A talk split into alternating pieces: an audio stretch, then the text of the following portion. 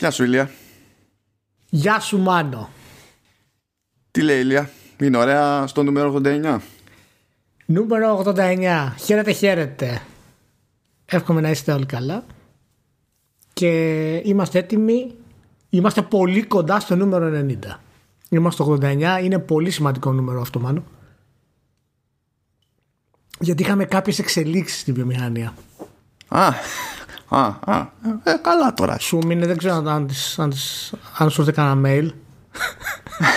σου ήρθε κανένα ειδοποίηση. Σε κανένα feed. Νομίζω δεν είναι τυχαίο ότι από τα άπειρα θέματα που έχουμε. Άπειρα, δηλαδή, έγινε τέτοιος χαμός που με το ζόρι θα χωρίσουμε, θα χωρίσουμε τέσσερα θέματα στο επεισόδιο αυτό. Νομίζω δεν είναι τυχαίο ότι από αυτά τα θέματα έτσι, ε, για ένα ήρθε συγκεκριμένα mail από εταιρεία στο inbox μου και αυτό ήταν ε, από την Amazon μεριά. Α, Όλοι οι υπόλοιποι δεν ωραία. νομίζω να είχαν όρεξη να στείλουν ε, τίποτα. Για χαρά. Για χαρά. Ήταν λίγο περίεργο. Ε, ναι, τώρα είναι η κατάσταση, καταλαβαίνεις. Ναι, από εκεί που δεν το περιμέναμε. Αλλά εντάξει, ένα, ένα τα πραγματάκια, λαού λαού να το, να το πάμε. Να ξεκινήσουμε έτσι. Πώς να το πω τώρα αυτό. Νομίζω έχουν περάσει αρκετά επεισόδια χωρίς να πούμε τίποτα για την Tencent και είναι λίγο κρίμα. Τι έγινε με την Tencent. Εντάξει, τώρα. Αμερική, ρε, Λεων, Λεωνίδα. Ορίστε, είδες, έχω χαθεί τώρα. Δεν ξέρω, δεν ξέρω πλέον με Ρε, ποιον τι μιλάω. γίνεται. σε, ποιο podcast, σε ποιο podcast είσαι; δεν ξέρω, δεν ξέρω. Τα παθαίνω από την ανάποδη και με το Λεωνίδα στο Commando S. Χανόμαστε τελείως. Ε, Άστο. για χαρά, για χαρά. Anyway, ε, η Tencent ως γνωστόν έχει αγοράσει μερίδιο ξέρω εγώ σε ένα μάτσο developers. Έχει αγοράσει και developers ολάκερους Ναι. και δεν συμμαζεύεται. Ναι. ε, και σου λέει τώρα η κυβέρνηση Τραμπ τραβιέμαι που τραβιέμαι με τους Κινέζους κάτι είχε πάρει τ' αυτί μου δηλαδή οκ με το TikTok και την ByteDance και δεν συμμαζεύεται. Άντε να κόψουμε κάπως και το WeChat. Αλλά κάτσε έχω ακούσει ότι υπάρχουν και άλλοι Κινέζοι δεν μπορεί να είναι μόνο αυτοί Αμάν. σου λέει, «Μμμ, Tencent, για να δω, κάτι μου θυμίζει. Και βλέπει τις συμμετοχές στις εταιρείες. Και είπαν να ξεκινήσουν με straight face μια έτσι ερευνούλα Ναι. για Ερευνούλα. να δουν τι σημαίνει αυτή η εμπλοκή της Tencent Holdings στις διάφορες δυτικές εταιρείες. Αμάν. Που καταλαβαίνεις τώρα ότι με το κλίμα να είναι αυτό που είναι και τη μέχρι τώρα λογική που έχει επιδείξει η συγκεκριμένη κυβερνησάρα Ναι. του στυλ αποφασίζω ότι θα πουλήσεις την εταιρεία σου σε άλλη εταιρεία και άμα το καταφέρεις το, το, το Υπουργείο θα πάρει μίζα και αν δεν πάρει μίζα τότε δεν θα πουληθείς και θα σε μπλοκάρω από τη χώρα Ό- όταν το level έχει φτάσει εκεί δεν ξέρεις πώς θα ερμηνευτεί οτιδήποτε στην περίπτωση της Tencent Καλά. το έχεις πάρει χαμπάρι αυτό ότι, είχα- ότι η κυβέρνηση είχε ζητήσει και μίζα. Είχε ζητή, είπε, είπε, ο Τραμπ είπε επιλέξει, χρησιμοποίησε μια, μια φράση που είναι από το χώρο του αυτοκινήτου. λέει Ότι θα, παίξει, θα παίξουν key money. Κιμάνι. Ναι. Ε, Είναι σαν να σου λέει εδώ στα κίνητα, ε, Ελλαδάρα, θα μου πληρώσει τον αέρα. Αυτό. Εντάξει, νομίζω ότι ο Τραμπ είναι πολύ γνωστός στη... στο πώς να χειρίζεται τέτοια θέματα. Δεν νομίζω έχει πρόβλημα. Ξέρει όλους τους όρους απ' έξω. Ναι, απλά δεν έχει αναρωτηθεί αν, ε, τι είναι νόμιμο, τι δεν είναι και τα μπερδεύει λίγο. ναι, ή, ή ξέρεις, ή το έχει αναρωτηθεί τόσο πολύ που ξέρεις το πώς περνάει άνετα, ρε παιδί μου. Θε, θε, τώρα εντωμεταξύ αυτό είναι πιο πολύπλοκο από την περίπτωση του TikTok. Ακριβώς επειδή η Tencent είναι παντού. Ναι. Δηλαδή, τι θα, προ, τι θα πρωτοποιεί στην Tencent, να πουλήσεις την πάρτη της γενικά και αόριστα, να, να πάψει να είναι κινέζικη εταιρεία, ή να φέρει πίσω εταιρείες που αγόρασε; Και ποιες εταιρείες που αγόρασε; Ε, κοίτα, άμα είσαι καλός μαθήτη, μπορεί να κάτσεις στο τραπέζι να τα πείτε, να τα βρείτε και να. Ξέρεις, να σε συμπαθήσει, ρε παιδί μου. και να σου κάνει το χατήρι.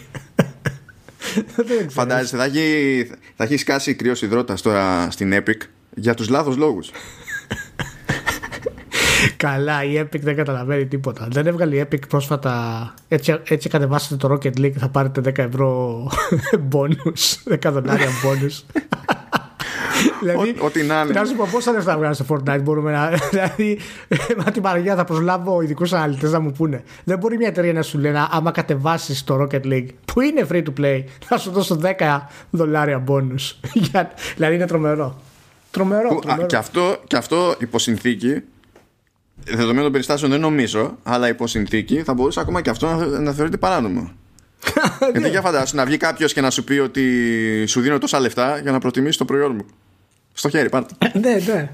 Πάρτα. Όλα, δεν, σου φαίνεται, δεν σου φαίνεται πολύ normal. όλα είναι οκ. Τι να πω, ζούμε, ζούμε, ζούμε περίεργους καιρούς. Μια και το πες, έγινε το Rocket League free to play. Ναι. Αλλά η, η Epic είναι που το κάνει pay to win, αλλά για την πάρτι της μόνο. Ε, ναι, ναι, εννοείται. εννοείται. να το παίξετε το Rocket League, άμα δεν το έχετε παίξει, είναι από τα σημαντικότερα παιχνίδια της γενιάς μας. Ε. Μην το ξεχνάτε αυτό. Αν μας έχει διαφύγει, είναι ευκαιρία τώρα. Έχει νομίζω μεγαλύτερη σύνδεση με το ευρωπαϊκό ποδόσφαιρο Ναι. σε σχέση με το αμερικανικό ποδόσφαιρο. είναι σίγουρο. Οπότε μπορούμε μια μέρα των ημερών να πετύχουμε έναν Αμερικανό και να του πούμε Rocket League παίζεις; Ναι, ε, αυτό ρε φίλε είναι πιο. Ε, ναι. Τι μας πρίζεις, αυτό είναι. ε, ναι. Αιδίε στο American football και αιδίε. Τέλος πάντων. Εντάξει. Θα Ωραία, δούμε, θα δούμε ωραία. που θα οδηγήσει αυτό το serial. Κανείς δεν ξέρει. Έχει και εκλογές στη ΣΥΠΑ όσο νούπο. Δεν ξέρουμε σε τι level θα κινηθεί το συγκεκριμένο ανέκδοτο. ναι. Αλλά θα δούμε. Δεν, δεν πρόκειται κανείς να μείνει ανεπηρέαστος, πιστεύω. Αλλά πάμε παρακάτω. Θα μείνουμε εκεί στην Αμερική γιατί βγήκε η Amazon και στην ουσία παρουσίασε δικό της game streaming, cloud streaming, cloud gaming, ο- το ίδιο είναι, Ωραίο. service που έτσι κι αλλιώς ήταν γνωστό ότι ετοίμαζε. Απλά τώρα είναι κάτι συγκεκριμένο, έχει συγκεκριμένο όνομα, λέγεται Luna. Λούνα. Θα Πολύ ωραίο περάσει όνομα. από- Πολύ ωραίο όνομα. Ναι, ναι, το όνομα είναι το σωρό. Είναι ωραίο. Θα πέρασε από δοκιμαστική περίοδο ξεκινώντας στις Ηνωμένες Πολιτείες. Βέβαια θα, θα χρεώνει, λέει 6 δολάρια ξέρω εγώ, και διευκρίνησε ότι αυτή η τιμή ισχύει για τη δοκιμαστική περίοδο. Οκ. Η Luna είναι, το Luna είναι η πλατφόρμα, το Luna Plus είναι στην ουσία το προϊόν που εξασφαλίζεις να πληρώνεις και σου λέει ότι σου δίνω πρόσβαση σε ξέρω εγώ, καμιά κατοσταριά games και φαίνεται ότι ως προς αυτό έχει κάνει μερικές τσαχπίνικες συμφωνίες δηλαδή έχει Resident έχει έχει διάφορα τέλος πάντων παιχνίδια που δεν είναι απλά αναγνωρίσιμα είναι, να- είναι, φαίνεται να είναι και ένα ωραίο συνολάκι. Δηλαδή κάποιος το σκέφτηκε ψηλοκαλά στη λίστα αυτή πιστεύω. Καλύτερα από ό,τι θυμάμαι να είναι η φάση με στάντια Γενικά η Amazon είναι πολύ σεβαστή σε όλες τις συνδρομητικές υπηρεσίες που έχει. Δηλαδή για όσους ε, ας πούμε είναι συνδρομητές του Amazon Prime εμ, δεν πληρώνουν πάνω από 4 ευρώ για το τηλεοπτικό. Μπορούν ε, με 3 και 6 μήνες επιλογές ε, να γίνουν μέλη ας πούμε το, για τα audiobooks στο Audible. Τα βιβλία και τα λοιπά είναι πλέον έχουν ασύλληπτες προσφορές ε, είναι, είναι, είναι πολύ καλή υπηρεσία. Ίσως της λείπει, σίγουρα της λείπει το gaming από αυτή την έννοια. Ε, φυσικά είναι λίγο χαζομάρα γιατί θα ήταν έξυπνο να μην έχει δημιουργήσει το δικό της οικοσύστημα με το Kindle.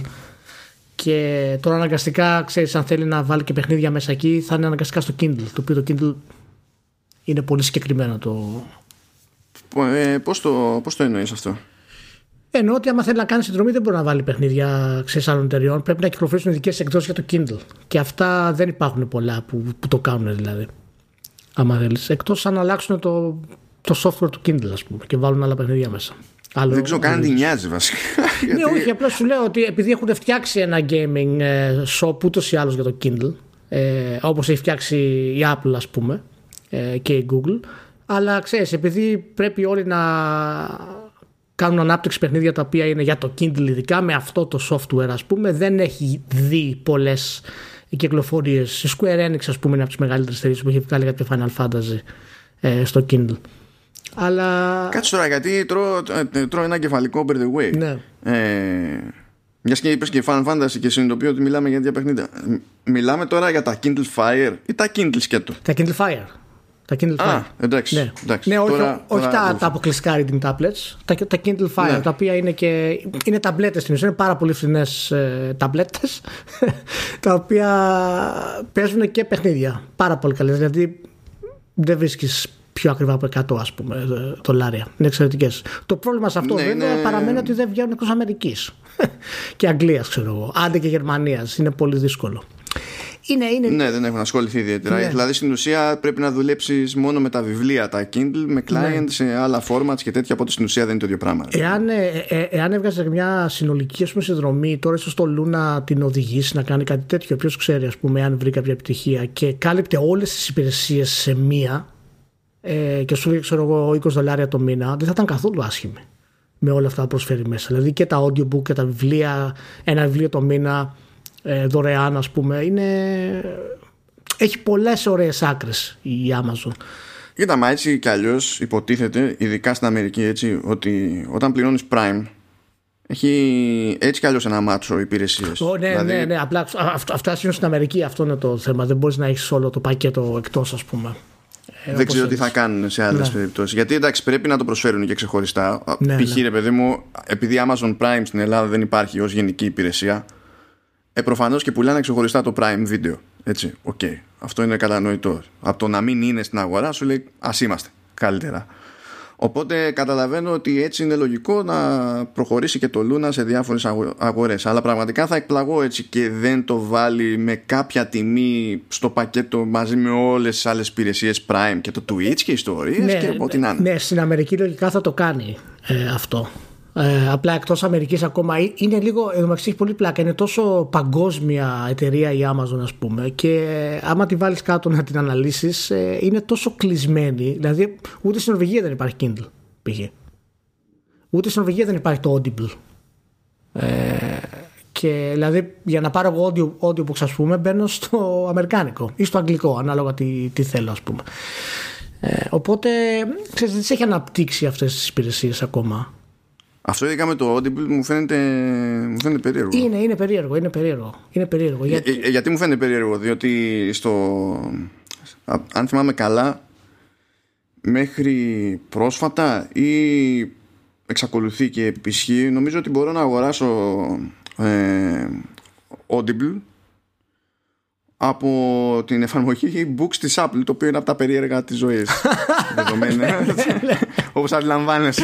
Ε, ε, έχει πολύ πλάκα ας πούμε και στο iPad που έχω εγώ το, το mini ας πούμε άμα βάλεις μέσα το Kindle το application λειτουργεί σαν Kindle εκτός από κάποια έξτρα πραγματάκια ας πούμε που Ναι, έχει το Kindle είναι πολύ ωραία ένα, ένα πολύ ωραίο οικοσύστημα μεταξύ της Apple και της Amazon ναι, εντάξει, έχουν κάνει match moods από πέρυσι πρόπερσι ποτέ ήταν Ναι, και είναι ναι, σε λίγο ναι. σε καλύτερη φάση. καλά πάνε, καλά πάνε Ωραία. Πάντω να πούμε ότι έβγαλε δικό της χειριστήριο, το οποίο δεν είναι υποχρεωτικό. Το οποίο χειριστήριο μάλιστα είναι συμβατό και με άλλες πλατφόρμες, δηλαδή σε PC, ξέρω εγώ, Mac και ε, Android και iOS κτλ. Αλλά δεν είναι υποχρεωτικό. Όταν λέει δεν είναι υποχρεωτικό, τι σημαίνει, ότι μπορούμε να χρησιμοποιήσουμε άλλα; Ναι, υποστηρίζει κανονικά και DualShock και Xbox Controller και νομίζω ότι υποστηρίζει σε αντίθεση με άλλους και το Pro Controller του Switch. Α, ωραία. Ωραία. Κανονικά. Ε, Ωραία. απλά σου λέω ότι αν χρησιμοποιήσεις το δικό μου, επειδή συνδέεται κατευθείαν με, με τους servers και όχι, δεν περνάει από ενδιάμεση συσκευή μέσω Bluetooth, έχω λιγότερο latency. Είναι το ίδιο πράγμα που λέει για το χειριστήριό της η Google, ας πούμε, που έφτιαξε το Stadia. Έτσι. Ε, λες, οκ. Έχει, παίζουν κάτι λεπτομεριούλες που είναι τσαχπίνικες όμως. Π.χ. λέει ότι ωραία το Luna Plus θα κάνει, κάνει τώρα όσο κάνει, θα κάνει μετά πιο τόσο, εντάξει, οκ. Αλλά θα σου πουλάω και channels. Και φυσικά πετάχτηκε από το πουθενά η Ubisoft. Γιατί το αυτό κάνεις σε αυτές τις περιπτώσεις. Και τα ξέρω ότι θα μπει ως πρόσθετο channel στο, στο Luna που θα χρεώνεται ξεχωριστά. Προφανώς. Μπράβο. Καλά. Και για να συμβαίνει αυτό με τη Ubisoft, προφανώς είναι έτσι κι αλλιώς ένα περιθώριο που δίνει σε publishers η Amazon. Οπότε με τη μία ρε παιδί μου διαφοροποιείται στο μοντέλο της. Μετά περιπλέκονται λίγο τα πράγματα βέβαια, γιατί η Amazon λέει στο Luna μπορούν να παίξουν δύο χρήστες από τον ίδιο λογαριασμό σε διαφορετικές οθόνες ταυτόχρονα. Sky Ubisoft λέει, αλλά ναι, στο δικό μου θα παίζει ένας. Καλά. Και αρχίζει και να ρωτιέσαι μετά τι έγινε. Καλά. Εντάξει, εντάξει. Είναι, είναι, είναι κάποια πράγματα είναι κοινή πανικού τις βλέπω εγώ. Δεν μπορώ να καταλάβω τώρα ας πούμε γιατί συμβαίνουν όλα αυτά. Είναι λίγο μπέρδεμα, δηλαδή money money ας πούμε η Ubisoft δεν θα έπρεπε να έχει κάνει αυτό το πράγμα σαν διαφορά. Όχι επειδή είναι κάτι συγκλονιστικό, αλλά επειδή είναι δυσκολότερο μετά να εξηγήσει τον άλλον ότι άμα παίξεις από αυτό το κανάλι ισχύει αυτό, άμα παίξεις από το άλλο κανάλι ισχύει το άλλο. Είναι δυνατόν, είναι δυνατόν να προωθήσει σωστά το προϊόν σου σε μια υπηρεσία και να προσφέρεις λιγότερα από την ίδια την υπηρεσία, να μην έχεις συμβατότητα με την υπηρεσία. Δηλαδή αυτά τα πράγματα έχω αρχίσει και δεν τα καταλαβαίνω καθόλου. Το οποίο δεν ισχύει μόνο για την Ubisoft, ισχύει και για την EA, παραδείγματος χάρη. Ε, και για όλες τις εταιρείες που έχουν χρησιμοποιήσει αυτά τα, ξέρεις, τα stores, ας πούμε, ενδιάμεσα για να μπορέσουν να βγάλουν τα προϊόντα τους σε μεγαλύτερες εταιρείες, ας πούμε. Εν τέλει, η EA δημιούργησε το EA Play, άλλαξε ολόκληρο το σύστημα με το οποίο μπορεί να κάνει delivery τα παιχνίδια. Πρέπει να το στηρίξει από πάνω και τώρα το δίνει στο, στο Xbox. Δηλαδή, δεν καταλαβαίνω. Δεν καταλαβαίνω τώρα πώς πώς πετάγονται αυτό το πράγμα. Τέλος πάντων, καλό για την Amazon είναι. Ubisoft. Καλά, είναι, ναι, ναι Α το κάνω λίγο πιο ωραίο με την Ubisoft. Ε, σε αντίθεση με το Stadia, όπου σου λέει ότι η πλατφόρμα λειτουργεί κάπως, ε, η πλατφόρμα αναλαμβάνει το matchmaking, ξέρω εγώ, και διάφορα άλλα πράγματα. Οπότε, ε, όταν εσύ είσαι developer, πρέπει να υποστηρίξεις αυτά τα hooks. Όπως θα υποστηρίξεις τα αντίστοιχα του Steam ή τα αντίστοιχα μιας κονσόλας κτλ. Παιδί μου. Η Amazon σου λέει εγώ δεν έχω τέτοια. Α, ωραία. Οπότε χρησιμο, χρησιμοποιείς λέει αυτά που θα χρησιμοποιούσες έτσι κι αλλιώς. Τι σημαίνει αυτό στο της Ubisoft; You play από πίσω Oh my god Αυτό είναι το κακό αυτής της σκέψης. Τώρα δεν υπάρχει και δικαιολογία να της πεις τίποτα Θα σου πει αφού ναι. η Amazon δεν μου λέει τίποτα Πρέπει να χρησιμοποιήσω δικό μου Υπάρχει και καλή παρενέργεια αυτής της τάσης της γενικότερης βέβαια από την Amazon γιατί στο Stadia ας πούμε σου λέει ότι από πίσω έχω το μηχάνημα, έχω τα server blades και τρέχουν αλλά τρέχουν Linux. Πράγμα που σημαίνει ότι αν το παιχνίδι σου είναι φτιαγμένο για PC αλλά δεν είναι φτιαγμένο για Linux θα πρέπει να αφιερώσεις κάπως χρόνο για να τρέξεις σε Linux. Η Amazon λέει ε, το έχεις για Windows. Ναι, ok, okay, cool. Μπορείς να χρησιμοποιήσεις αυτή την έκδοση να την πειράξεις λίγο μια ιδέα ξέρω εγώ ίσα ίσα για τα διαδικαστικά και κομπλέ όλα. Δεν υπάρχει πρόβλημα. Mm. Οπότε είναι πιο εύκολο να τραβάει γρήγορα τίτλους η Amazon στη δική της πλατφόρμα. Ναι. Πότε θα γίνουν όλα αυτά, Μάνο, πότε κυκλοφορούν όλα αυτά τα πραγματάκια, το Λούνα; Ε, τώρα Λούνα, τεχνικώς είναι σε early access για, το, για, για κάποιους μήνες. Δεν έχουν πει πότε θα βγει από early access. Οπότε θα σε γελάσω για το χρονοδιάγραμμα και αυτοί θα μαζέψουν ε, info. Δεν γίνονται πολύ συγκεκριμένοι. Πάντως αν μη τι άλλο το setup γενικά της Amazon είναι από τα πιο ζηλευτά. Δηλαδή και από τον τρόπο που γίνονται συνδιαλλαγές, η ευκολία των συνδιαλλαγών δηλαδή, μέχρι και την υποστήριξη. Είναι πραγματικά κάτι το οποίο δεν σπάνια βρίσκει σε άλλες εταιρείες ε, σε εμπορίο ας πούμε και με τόσα πολλά προϊόντα μέσα. Οπότε θέλω να, να πιστεύω ότι κάποια βασικά πράγματα θα τα έχουν λάβει υπόψη τους τώρα το τι σημαίνει αυτό για το streaming και τι είδους παιχνίδια θα υπάρχουν μέσα για να κάνεις streaming είναι, είναι άλλο. Θα ήθελα να δω και, θα ήθελα να δω και πώς θα το πώς θα έχεις πρόσβαση με αυτό θα χρησιμοποιούν ένα Fire Stick ας πούμε, θα χρησιμοποιούν Apple TV. Λογικά δεν θα έχουν πρόβλημα, θα βάλουν τα app τους μέσα και σε αυτό. Οπότε θα έχει ενδιαφέρον να πώς θα το περάσουν. Α, μια, μιας και το είπες, επειδή τουλάχιστον ως προς αυτό έχουν πει σε πρώτη φάση τι κάνουν. Α, ok. Okay. Ε, σου λέει ότι είμαστε κομπλέ σε, σε browsers, okay. σε Fire TV. Α, ωραία ε, και τα νομίζω και τα, και τα Kindle Fire και τα λοιπα uh-huh. κάτι Fire HTX δεν θυμάμαι ναι, ναι, πώς τα ναι, λένε ναι, πλέον. ναι. κάθε χρόνο βγάζουν ένα καινούριο βασικά. Ε, ναι. Ε, σε πρώτη φάση δεν υπάρχει με τη μία με το καλημέρα υποστήριξη για Android το οποίο είναι λίγο αστείο διότι το λειτουργικό των Kindle Fire είναι fork του Android. ε, ναι, αλλά... ναι, αλλά ξέρεις είναι Kindle. Αυτό που σου είπα στην αρχή και δεν, δεν πάνε ακόμα. Είναι εντάξει. που κάνανε είναι λέει θέμα εβδομάδων, δεν είναι. Ναι, δηλαδή είναι στο πρόγραμμα, ξέρω εγώ. Φαντάζομαι, ναι. Ε, θα υποστηρίζουν όμως iOS. Που αν θυμόμαστε, η, η, Microsoft με το xCloud έχει θέμα με το iOS. Ναι. Ε, ρε μπλέξιμο που έχει να γίνει. Και πώς το, πώς το κάνουν αυτό το πράγμα, σου λέει βίντεο είναι, stream θα κάνουμε, θα το κάνουμε από Safari, από το browser. Δεν χρειάζεται να φτιάξουμε εφαρμογή και από τη στιγμή που δεν θα φτιάξουμε καν εφαρμογή. Δεν μπαίνει στο store. Δεν μπαίνει στο store, άρα δεν χρειάζεται να κάνει κανένας έλεγχος σε οτιδήποτε oh, και είμαστε κομπλέ. Κατάλαβα. Και αυτό δεν θεωρείται το μεταξύ, ξέρεις, παγαποντιά. Γιατί λέει, δουλέψαμε λέει με την Apple ναι. ώστε να κάνει κάποια updates λέει, στο, στο Safari ναι. Για να είμαστε κομπλέ ότι θα λειτουργήσει όπως πρέπει. Δηλαδή συνεργαστήκανε ξέρω εγώ για να το σιγουρέψουν αυτό, αυτό το πράγμα. Να μην έχει lag ένα εκατομμύριο δηλαδή. Εντάξει, κάτι είναι γι' αυτό. Είναι, ναι, και δεν είχε κανένα πρόβλημα. Γιατί σου λέει άμα δεν σκάσει στο App Store το web είναι το web. Το web Κάνε εκεί ξέρω εγώ ό,τι, ό,τι νομίζεις. Φαντάζομαι τη Microsoft από πίσω. θα, πάει, θα, πάει, θα πάει και η Microsoft τώρα στην Apple. θα της πει να κάνει μια συμφωνία για ένα browser. Έχω έναν Edge. Είναι πάρα πολύ καλός. θα σου δώσω μου λίγο, λίγο infrastructure να το χτίσω. και ναι, θα έχει. Θα, δηλαδή πιστεύω ότι και η Microsoft κάπου εκεί θα πέσει σε πρώτη φάση μέχρι να αλλάξει κάτι άλλο ρε παιδί μου στους κανονισμούς του store ώστε να είναι ένας δρόμος που να υφίσταται όχι απλά να είναι θεωρητικά εφικτός να, να υφίσταται ο δρόμος να πεις φτιάχνω εφαρμογή κανονικά. Διάβαζα το μεταξύ ένα σχετικό ρεπορτάζ του Engadget που τα έκανε όλα αυταρμά. Γιατί ήταν ε, πάρα πολύ τσιτωμένος ο αρθογράφος να κάνει το μισό κείμενο. Το, το άρθρο λεγόταν ε, diving deeper, ξέρω εγώ, into Luna, κάτι τέτοιο. και ήταν να εξηγήσει το, για την υπηρεσία της Amazon. Και το μισό κείμενο ήταν για την κόντρα της Apple με την Epic. Οπότε καταλαβαίνεις. Ναι, φαντάζομαι και εγώ τι έχει να βουτήξει ακόμα τόσο νωρίς ο τύπος μέσα. ναι, και Κάπως θα το γεμίσει το άρθρο.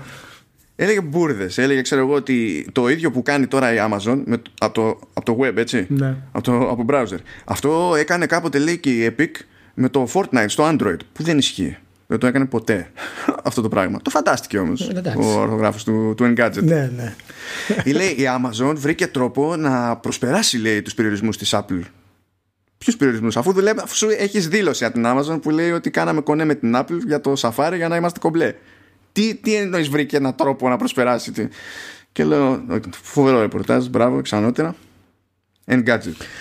Ωραία. Καλώς ήρθες, Λούνα, λοιπόν. Καλώς ήρθες Amazon και σε αυτό το κομμάτι. Ε, Εντάξει. Και καλώς ήρθε Zenimax. Καλώς ήρθες Zenimax. Στο, στην οικογένεια Team Xbox. Team Xbox Worldwide Studios. Ε, πού, πού ήσουν αμάνω όταν έγινε ανακοίνωση; Ήμουν, πού σε μπροστά στο... Κάτσα το Ευρωμπάσκετ. Πού ήσουν όταν είχαμε πάρει το Ευρωμπάσκετ; Ήμουνα μπροστά στο PC, σκάει το, το σκάει από το feed, ξέρεις, το, το, το, τίτλος από το feed του Xbox Wire. Ναι. και το διαβάζω. Ε, καταλάβαινα τις λέξεις έτσι.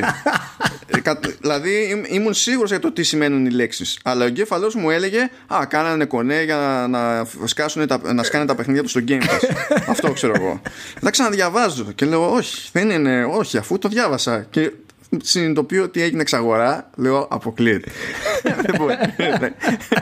και το κάνανε μία μέρα πριν να ανοίξουν τα pre-orders. Που δεν παίζει, αυτή η συμφωνία δεν παίζει τώρα ρόλο στα αλήθεια για χρόνια μπροστά, έτσι, με εξαίρεση τη διαθεσιμότητα των μέχρι τώρα τίτλων και τέτοια. Ε, ναι. Αλλά μιλάμε για μεγάλη, μεγάλη καφρίλα. Μεγάλη καφρίλα. Και αυτό τώρα, λίγες μέρες μετά από όλη τη μανούρα που έγινε με την παρουσίαση της Sony, έτσι. Δηλαδή τους ήρθε κουτί, ε. Τελείως. Κουτί, απίστευτο. Ναι. Απίστευτο. Ναι. Ε, έχω την αίσθηση ότι το είχαν προγραμματίσει ίσως για αργότερα να την ανακοινώσουν αλλά γιατί δηλώσαν ότι γενικά η συμφωνία θα ολοκληρωθεί μέσα στο 2021 στην πραγματικότητα αλλά θέλω να πιστεύω ότι βλέποντας γενικά την πορεία της Sony το τελευταίο μήνα ε, το θεώρησαν πάρα πολύ καλή νίκη marketing να την κάνουν την ανακοίνωση τώρα γιατί μια εβδομάδα πριν όπως είπες και εσύ Sony είχε ανακοινώσει τη τραγική αύξηση των τιμών των AAA και όχι μόνο. Είχαμε μιλήσει ήδη για το Demon Souls στο προηγούμενο podcast το remake το οποίο χτυπάει στα 80 ευρώ. Ε, ποιες είναι οι πρώτες έτσι αισθήσεις για αυτή την κίνηση γενικά; Πώς Πώς σου κάθεται. Κοίτα, η πρώτη μου παρόμοιση δεν ήταν το σκεφτό στα σοβαρά. Η πρώτη μου παρόμοιση ήταν να πάω στο Ρισετέρα και να, και να, να χαζεύω. Και να δεις το meltdown. το meltdown.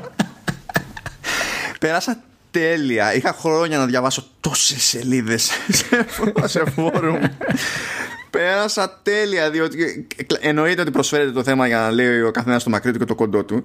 Αλλά εδώ που τα λέμε, έχει ένα νόημα να βλέπεις και το πώς αντιδρά ακόμα και πάνω στη βράση η κοινότητα, διότι είναι από τις μεγαλύτερες εξαγορές που έχουν γίνει στην ιστορία της βιομηχανίας. Δεν είναι καθημερινά αυτά δηλαδή, δεν είναι χαβαλές. Ισχύει.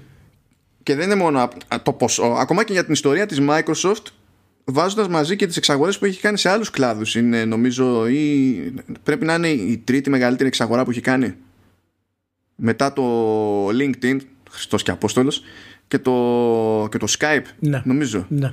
Δηλαδή μιλάμε για λεφτά και αυτά τα λεφτά δεν φυτρώνουν επειδή είπε ο Spencer «Α, έχω μια ιδέα». Πρέπει να είναι ο Ναντέλ από, από πάνω και να πει... Ναι, όχι, ούτε ο Spencer έχει αυτή τη δύναμη. να, πει, να πει δώσε μου κανένα χρηματάκι μεταξύ. όχι, ναι, ναι, κάπως πρέπει αλλιώς να έχει πίστη. Χρειάζεται μεγάλη διαδικασία και ιδιαίτερα για να, ξέρεις, να αναπτυχθεί αυτό το ποσό στη Microsoft. Ο κόσμος φυσικά πιστεύει ότι επειδή η Microsoft έχει 1,33 κοστολόγηση ας πούμε αξία ότι μπορείς να πας στη Microsoft και να πάρεις 5 εκατομμύρια και να σε εντάξει. Δεν γίνεται έτσι. Τα fans γενικά κινούνται με πολύ συνοπτικές διαδικασίες για τέτοιες εξαγορές και γι' αυτό μάλιστα είναι μια εξαγορά η οποία έχει αρκετή προϊστορία. Να κάνω ένα plug εδώ το ορυχείο ας πούμε ο οποίος δεν το έχει διαβάσει να πάει να το διαβάσει στο, στο internet. Ε, και εξηγεί κάποια πράγματα. Αν θέλεις να μιλήσουμε λίγο για την Zenimax και την Bethesda πριν προχωρήσουμε λίγο για το τι σημαίνουν όλα αυτά. Γιατί ήταν πραγματικά, θυμάσαι τα τελευταία δύο χρόνια τουλάχιστον έχουμε ξεκινήσει και διαρωτόμαστε τι στο λύκο συμβαίνει στην Bethesda. Και παίρνω την Bethesda mm. ως παράδειγμα γιατί είναι το, η κορυφαία σεξία εταιρεία της ε, Zenimax. Ε, και όλες αυτές οι επιλογές που είχε κάνει ήταν πραγματικά ανισόρροπες Δηλαδή και την κυκλοφορία του Fallout 76 και τη στροφή της στο online, στροφή της στα mobile, ε, δημιουργία του store ας πούμε, που έβγαζε mods σε επιπληρωμή. Κάτι αδιανόητο ας πούμε, για μια εταιρεία που έγινε τόσο μεγάλη εν μέρει από τους modders. Ε, διατηρήθηκαν τα παιχνίδια της και είχαν ζωή μέσα στα χρόνια. Ήταν πραγματικά, δεν το θυμάσαι, ήταν, λέγαμε τι συμβαίνει στην εταιρεία αυτή την προανακοίνωση του Starfield, την προανακοίνωση του Elder Scrolls 6, μετά τη διευκρίνηση ότι και τα δύο παιχνίδια θα βασίζονται στη, στην ίδια μηχανή που χρησιμοποιεί ναι. τόσα χρόνια ναι. σε Fallout και τέτοια. Α, και η κλασική διευκρίνηση που απαιτείται σε αυτές τις περιπτώσεις. Όταν λέμε Bethesda, σε αυτή την περίπτωση τουλάχιστον, μιλάμε για τον game developer Bethesda. Γιατί υπάρχει ο publisher Bethesda που κάνει τα κουμάντα για Machine Games, id, Tango Gameworks κτλ. Είναι λίγο μπερδεμένα και όλοι αυτοί παρέα ανήκουν στη Zenimax. Ναι. Είναι... Αλλά πιο πολύ το, τα παράλογα τα περισσότερα ήταν στον developer Bethesda που έτσι κι αλλιώς χειρίζεται αυτά τα, τα IP, δηλαδή Elder Scrolls ξέρω, και, και Fallout κτλ. Ναι, και ήταν, η αλήθεια είναι ότι ακριβώς επειδή η Zenimax, ξέρεις, δεν είναι στο χρηματιστήριο, δεν είχαμε νέα της γενικά, δεν ξέραμε τι συμβαίνει στην εταιρεία μέσα. Και φαίνεται ότι αυτό είχε ξεκινήσει ε, εδώ και έξι χρόνια τουλάχιστον η όλη διαδικασία να γίνει αυτή η αλλαγή. Να πουληθεί δηλαδή η Zenimax. Και όταν είχε γίνει έρευνα από τους ε, private equity partners η κοστολόγηση το 16 ήταν αυτό, η κοστολόγηση ήταν στα 3,5 δις. Μέσα σε 4-5 χρόνια συνολικά η εταιρεία έφτασε στα 7,5 για να την πάρει η Microsoft μέσω όλων αυτών των κινήσεων οι οποίες φυσικά είδες στήχησαν πάρα πολύ απλά, απλά μεγάλωσε σε όγκο όχι απαραίτητα σε ποιότητα ε, και έφαγε το μεγαλύτερο κράξιμο τόσο ο Heinz, ο marketing director, vice president της ε, Bethesda, όσο και φυσικά ο Howard, έτσι. Ο Καλά, ναι, για διαφορετικούς λόγους ο καθένας. Σίγουρα, αλλά, σίγουρα, ναι. ναι. Ε, Πάντως, ναι. αυτό το νούμερο το 7,5 έτσι, είναι λίγο μαγική εικόνα. Έτσι. Ε, δηλαδή, μπορεί κάλλιστα να μην ανέβει και ποτέ ιδιαίτερα η, αυτά τα χρόνια που είχε και τα στραβοπατήματα που είχε η αξία της εταιρείας, όσο και αν το παλεύανε και βάζανε το Skyrim και σε calculators, που λέει ο λόγος.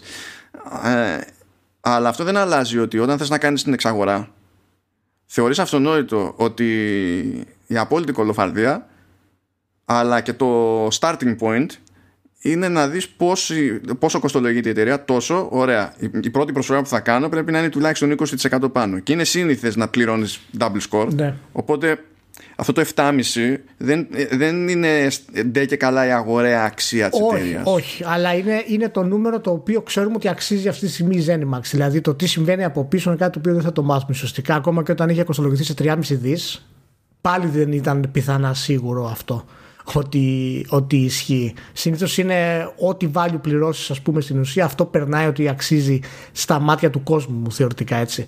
Γιατί τώρα ποιος ξέρει τι συμβαίνει μέσα στη Microsoft και πώς κινήθηκαν τα, τα χρήματα, ας πούμε, για να γίνει αυτή, αυτή η εξαγορά. Τουλάχιστον ε, μας, ήρθε μια απάντηση με το πανικό όλο αυτό της Bethesda γενικότερα γιατί έχουν γίνει όλα αυτά τα πράγματα και να πούμε ότι μία από τις κινήσεις αυτές ε, η στροφή δηλαδή με το Elder Scrolls Online πρέπει να είναι κατά πάσα πιθανότητα και η μεγαλύτερη αιτία που ανέβηκε η αξία της εταιρείας. Και είμαι σίγουρος ότι η εταιρεία σίγουρα θα ήταν διαθέσιμη για, για εξαγορά. Προσπάθησαν τουλάχιστον να βγάλουν όσα περισσότερα ε, γίνεται. Και να πω γιατί μάλλον θεωρώ ότι το online, το, το Elder Scrolls Online είναι αυτό που όντως έπιασε, γιατί προφανώς είναι αυτό που έχει τη μεγαλύτερη επιτυχία. Δηλαδή ήδη μετράει αυτή τη στιγμή 13 εκατομμύρια χρήστες. Είναι μια πολύ μεγάλη επιτυχία online και συνεχίζει ακάθεκτο έτσι. Και έχει πιάσει και στο Xbox και στο, στο PC. Και το Fallout 76 ξέρουμε τι, τι έγινε. Δεν, δεν μπορώ να πιστέψω ότι ανέβασε την αξία της εταιρείας σημαντικά το Fallout 76. Έτσι. Το Fallout Τις πήγανε καλά και τα, και τα Doom πάντως και να βγει του Wolfenstein. Ναι, και αυτά ναι. την ανεβάσανε. Τις πήγανε καλά, δηλαδή ξανάφερε τα franchises μπροστά Γενικά θέλω να πω ότι η, η όλη κίνηση της Zenimax για να τραβήξει το ενδιαφέρον ε, ήταν καλή. Και ίσως δεν ξέρω τώρα πώς σου φαίνεται εσένα. Έχω μια θεωρία στο αρχείο ότι είχε κάνει πρώτη κίνηση η Sony σε αυτό το πράγμα. Γιατί αν θυμάσαι τον Ιανουάριο υπήρξαν τρομερές φημολογίες ότι η Sony αγοράζει τη Zenimax. Μάλιστα επειδή το είχα ψάξει πρόσφατα είναι 2 Ιανουαρίου του 20. Αυτό φαντάζομαι λόγω των Timed που Μπράβο. έκανε που ανακοίνωσε τότε με το Deathloop και το, ναι, και... και το Ghost Wire. Ναι, ναι. Και φυσικά με το που είχε ανακοινωθεί, αν δεις τα πρωτοσέλιδα εισαγωγικά της εποχής ε, προμηνών, ήταν ότι τι γελία φήμη είναι αυτή και πώς είναι δυνατόν να γίνει αυτό το πράγμα. είναι αδύνατο και τα λοιπά. Και φυσικά κανένας δεν ασχολήθηκε σοβαρά με αυτό το πράγμα.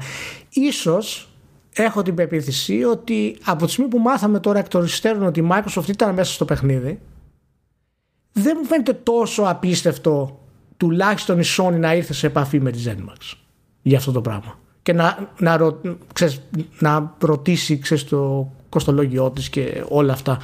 Ε, φυσικά 3,5 δις ακόμα και 3,5 δις είναι πολλά για τη Sony. Αποκλείται να έδινε Sony χρήματα για να, να αγοράσει τη ZeniMax. Αλλά δεν μου φαίνεται πλέον τόσο τρομερό ε, αυτό το πράγμα. Εκτός αν έγινε όπως λέει ένας φίλος στο, στο facebook στο facebook λέω, στο internet ένα σχόλιο ότι η συμφωνία τώρα τελευταίες εβδομάδες έγινε. Τώρα τα βρήκαν, ήταν ξαφνική για, κίνηση. Για σπάσιμο λέει. Για σπάσιμο. Ναι, εντάξει, αυτά τα διάβαζα κι εγώ. Δεν είναι ελληνικό το φαινόμενο αυτό, αυτή η ναι. θεωρία. Λέω, παιδιά, ναι, εντάξει, γιατί τώρα, καθόντουσαν τα 7,5 δις. Πώς είναι, αυτοκίνητο θα αγοράσει, κάνει δύο εβδομάδες. ναι, ναι. το έκανε επειδή την κράξανα για τον Halo και πήγαμε και το και έκανε από αντίδραση. Εκεί ήταν. Ένα εφηβικό ξέσπασμα. Ναι, έτσι πάνε. Έτσι χτίζονται οι εταιρείες. Οπότε. Ε, ναι, νομίζω ότι από την πλευρά της Zenimax είναι μια καλή κίνηση. Ε, ανέβηκε πολύ καλά, πήγε, πήγε ok. Και να γυρίσω και σε αυτό που είπες πριν, γιατί το έχω τώρα πρόχειρο για τις ε, μεγαλύτερες εξαγορές. Η κορυφαία που έχει γίνει στην ιστορία είναι η Supercell από την Tencent στα 8,6 δις. Μετά είναι της Microsoft Zenimax στα 7,5.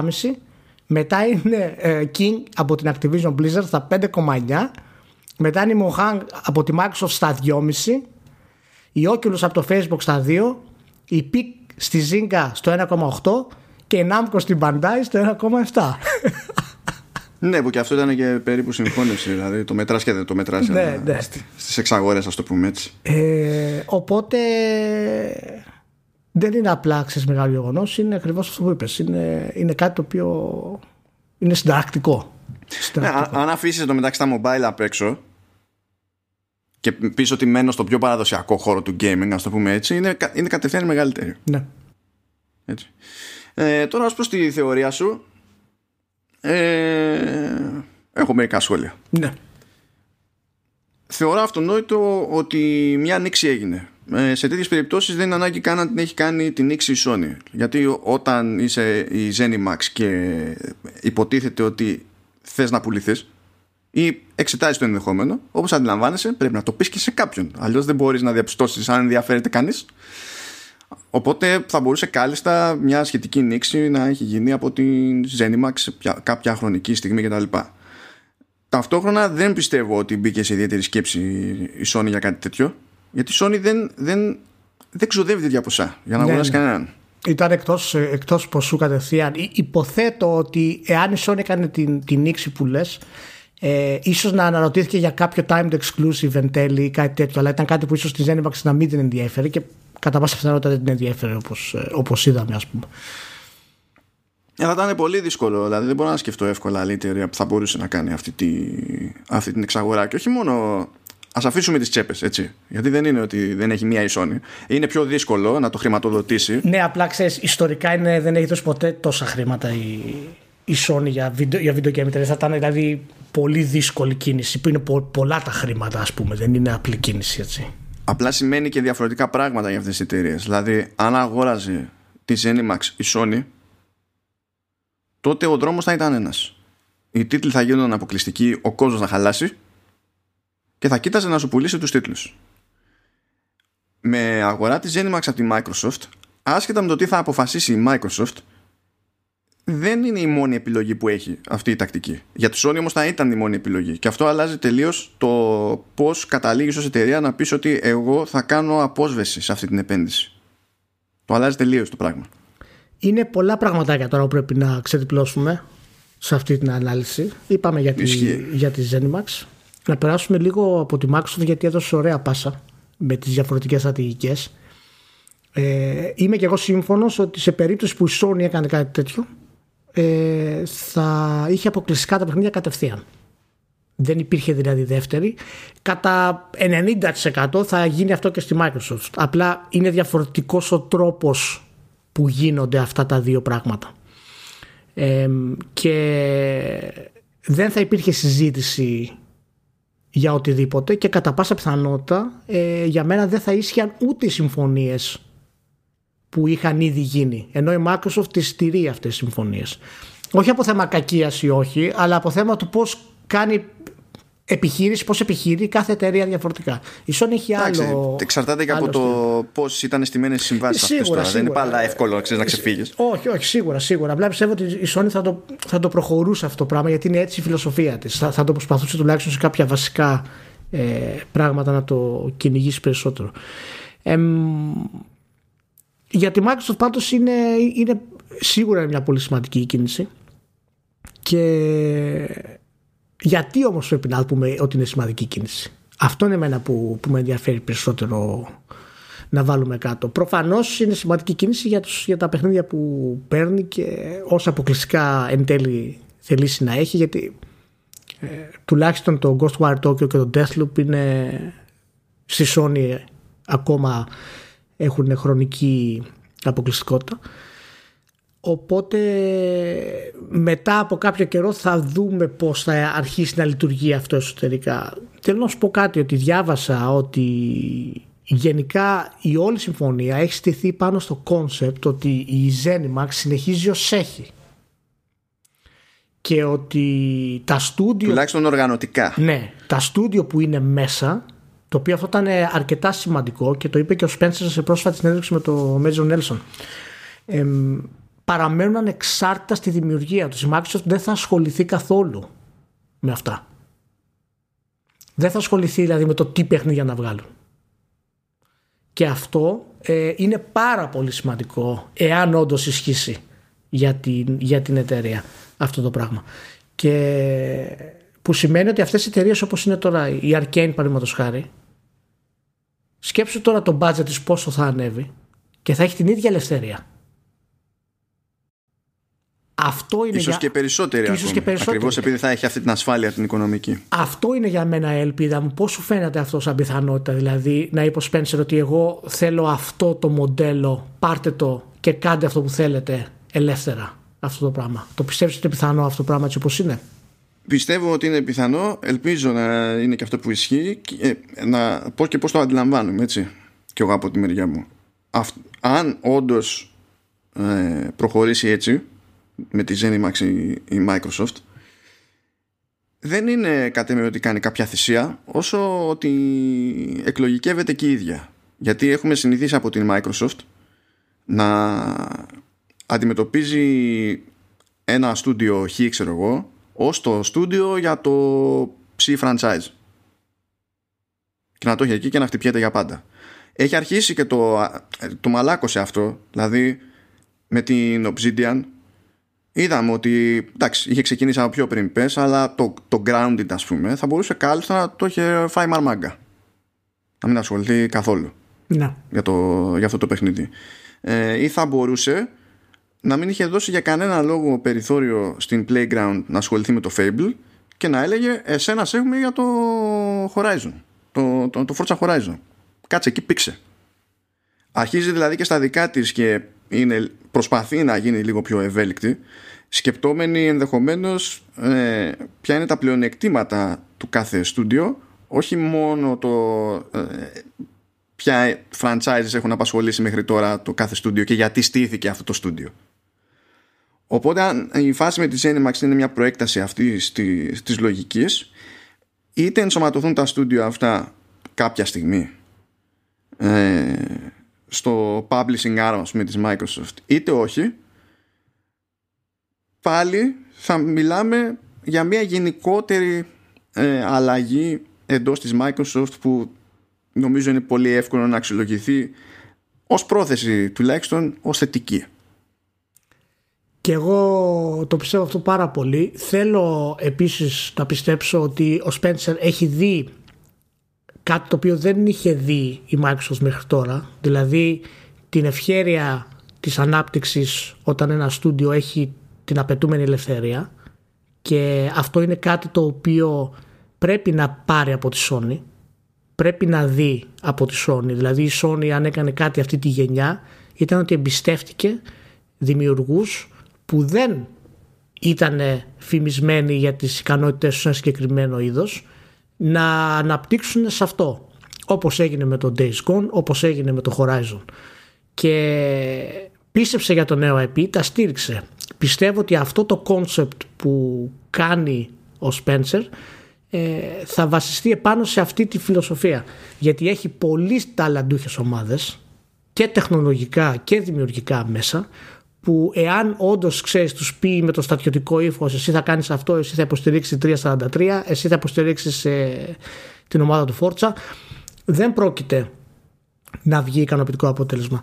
Οπότε, εάν, αν μη τι άλλο, είναι η, η εξαγορά αυτή δείχνει μια στροφή της Microsoft σίγουρα προς την έννοια του AAA όπως την, όπως την ξέρουμε αλλά με τη δημιουργική άποψη γιατί θέλω να συζητήσουμε λίγο και αρκετές έτσι χαζομάρες που διάβασα και άκουσα στο δίκτυο για, Περιμένω πώς και πώς, ήταν οι καλύτεροι με αυτές. για τα μονοπόλια της Microsoft Ναι. και τις εξαγορές της και την καταστροφή της βιομηχανίας και όλα αυτά τα οποία είναι σίγουρα παιδιά τα οποία δεν ξέρουν ακριβώς είναι κάποιες ηλικία μικρής δεν μπορούν να καταλάβουν ακριβώς τι σημαίνει αυτό το πράγμα και πώς δεν έχει λειτουργήσει η βιομηχανία μέχρι σήμερα ε, και είμαι σίγουρος ότι αυτό το μοτίβο θα ωφελήσει πάρα πολύ τόσο τη Zenimax όσο και τη Microsoft σε αυτό το πράγμα.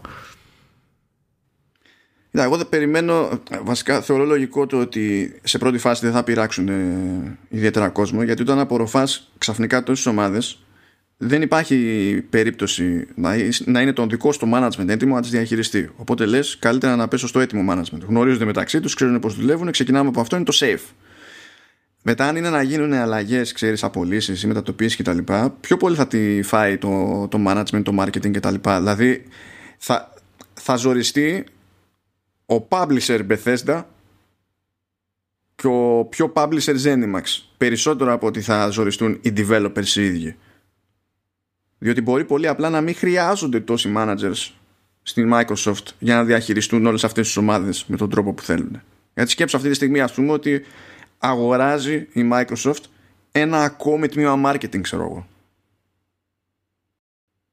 Δεν γίνεται να μην υπάρχουν συνέργειες και οικονομίες κλίμακας. Αυτό συμβαίνει γενικά σε τέτοιες περιπτώσεις. Θεωρώ ότι είναι θέμα χρόνου δηλαδή κάπου να υπάρξει κάποια φύρα. Τώρα το αν θα είναι μικρή ή μεγάλη. Θα Ναι. δούμε. Εντάξει. Γι' αυτό λοιπόν ο, ο Spencer μίλησε συγκεκριμένα για την ελευθερία των δημιουργών και των εταιριών να τρέχουν ανεξάρτητα. Σίγουρα θα υπάρχει βέβαια κάποια οργάνωση και κάποια ε, κριτικής εισαγωγικά για το τι θα αναπτυχθεί και τι όχι. Αλλά από τη στιγμή που έχεις ορισμένα έτοιμα franchises όπως είναι το Prey, όπως είναι το Doom, ε, δεν μιλάω για τις μικρότερες τώρα εταιρείες. Φυσικά ε, δεν θες να τα αλλάξεις αυτά.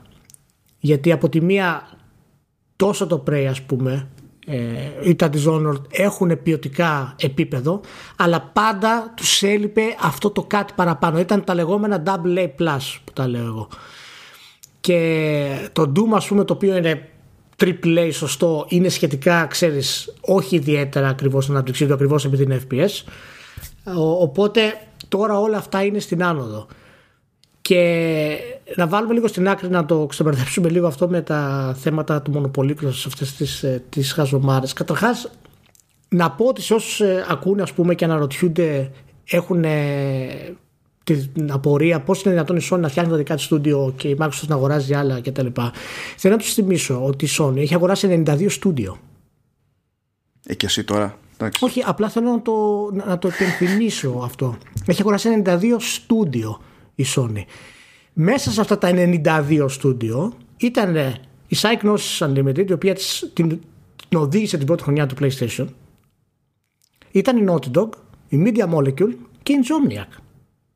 Οπότε, ας είμαστε λίγο συγκεκριμένοι, το ότι τα στούντιο αυτά αγοράστηκαν από μία επιτυχία στην τιμή των 200 εκατομμυρίων και των 100 εκατομμυρίων δεν σημαίνει τίποτα. Ήταν εξαγορές. Οπότε ας σταματήσουμε αυτή την πιπίλα ας πούμε ότι η Microsoft αγοράζει και η Sony δημιουργεί. Δεν υπάρχει Τι θες να πεις Γιάνγκο; Δεν φύτρωσε, δεν φύτρωσε η Naughty Dog μέσα στα σπλάχνα ναι. της, της Sony; Δεν υπάρχει αυτό. Ε, μην περδεύεστε ακριβώς το πώς δημιουργούνται αυτά τα πράγματα. Ε, άλλο το πώς διαχειρίστηκε η Sony τις ομάδες και άλλο πώς δημιουργήθηκαν οι ομάδες. Το ότι αγοράζεις μια ομάδα με 10 άτομα και την κάνεις 450 και από τις μεγαλύτερες εταιρείες στον κόσμο είναι θέμα διαχείρισης. Έτσι, δεν την έβγαλε τα σπλάχνα σου όμως. Οπότε να είμαστε συγκεκριμένοι όταν μιλάμε γι' αυτό. Υπάρχουν βέβαια εταιρείες και καθώς περνάνε τα χρόνια, η Naughty Dog φυσικά θα θεωρηθεί ότι δημιουργήθηκε στη Sony. Ναι, γιατί προφανώς οι μεγάλες επιτυχίες ήρθαν με την εξέλιξη του PlayStation.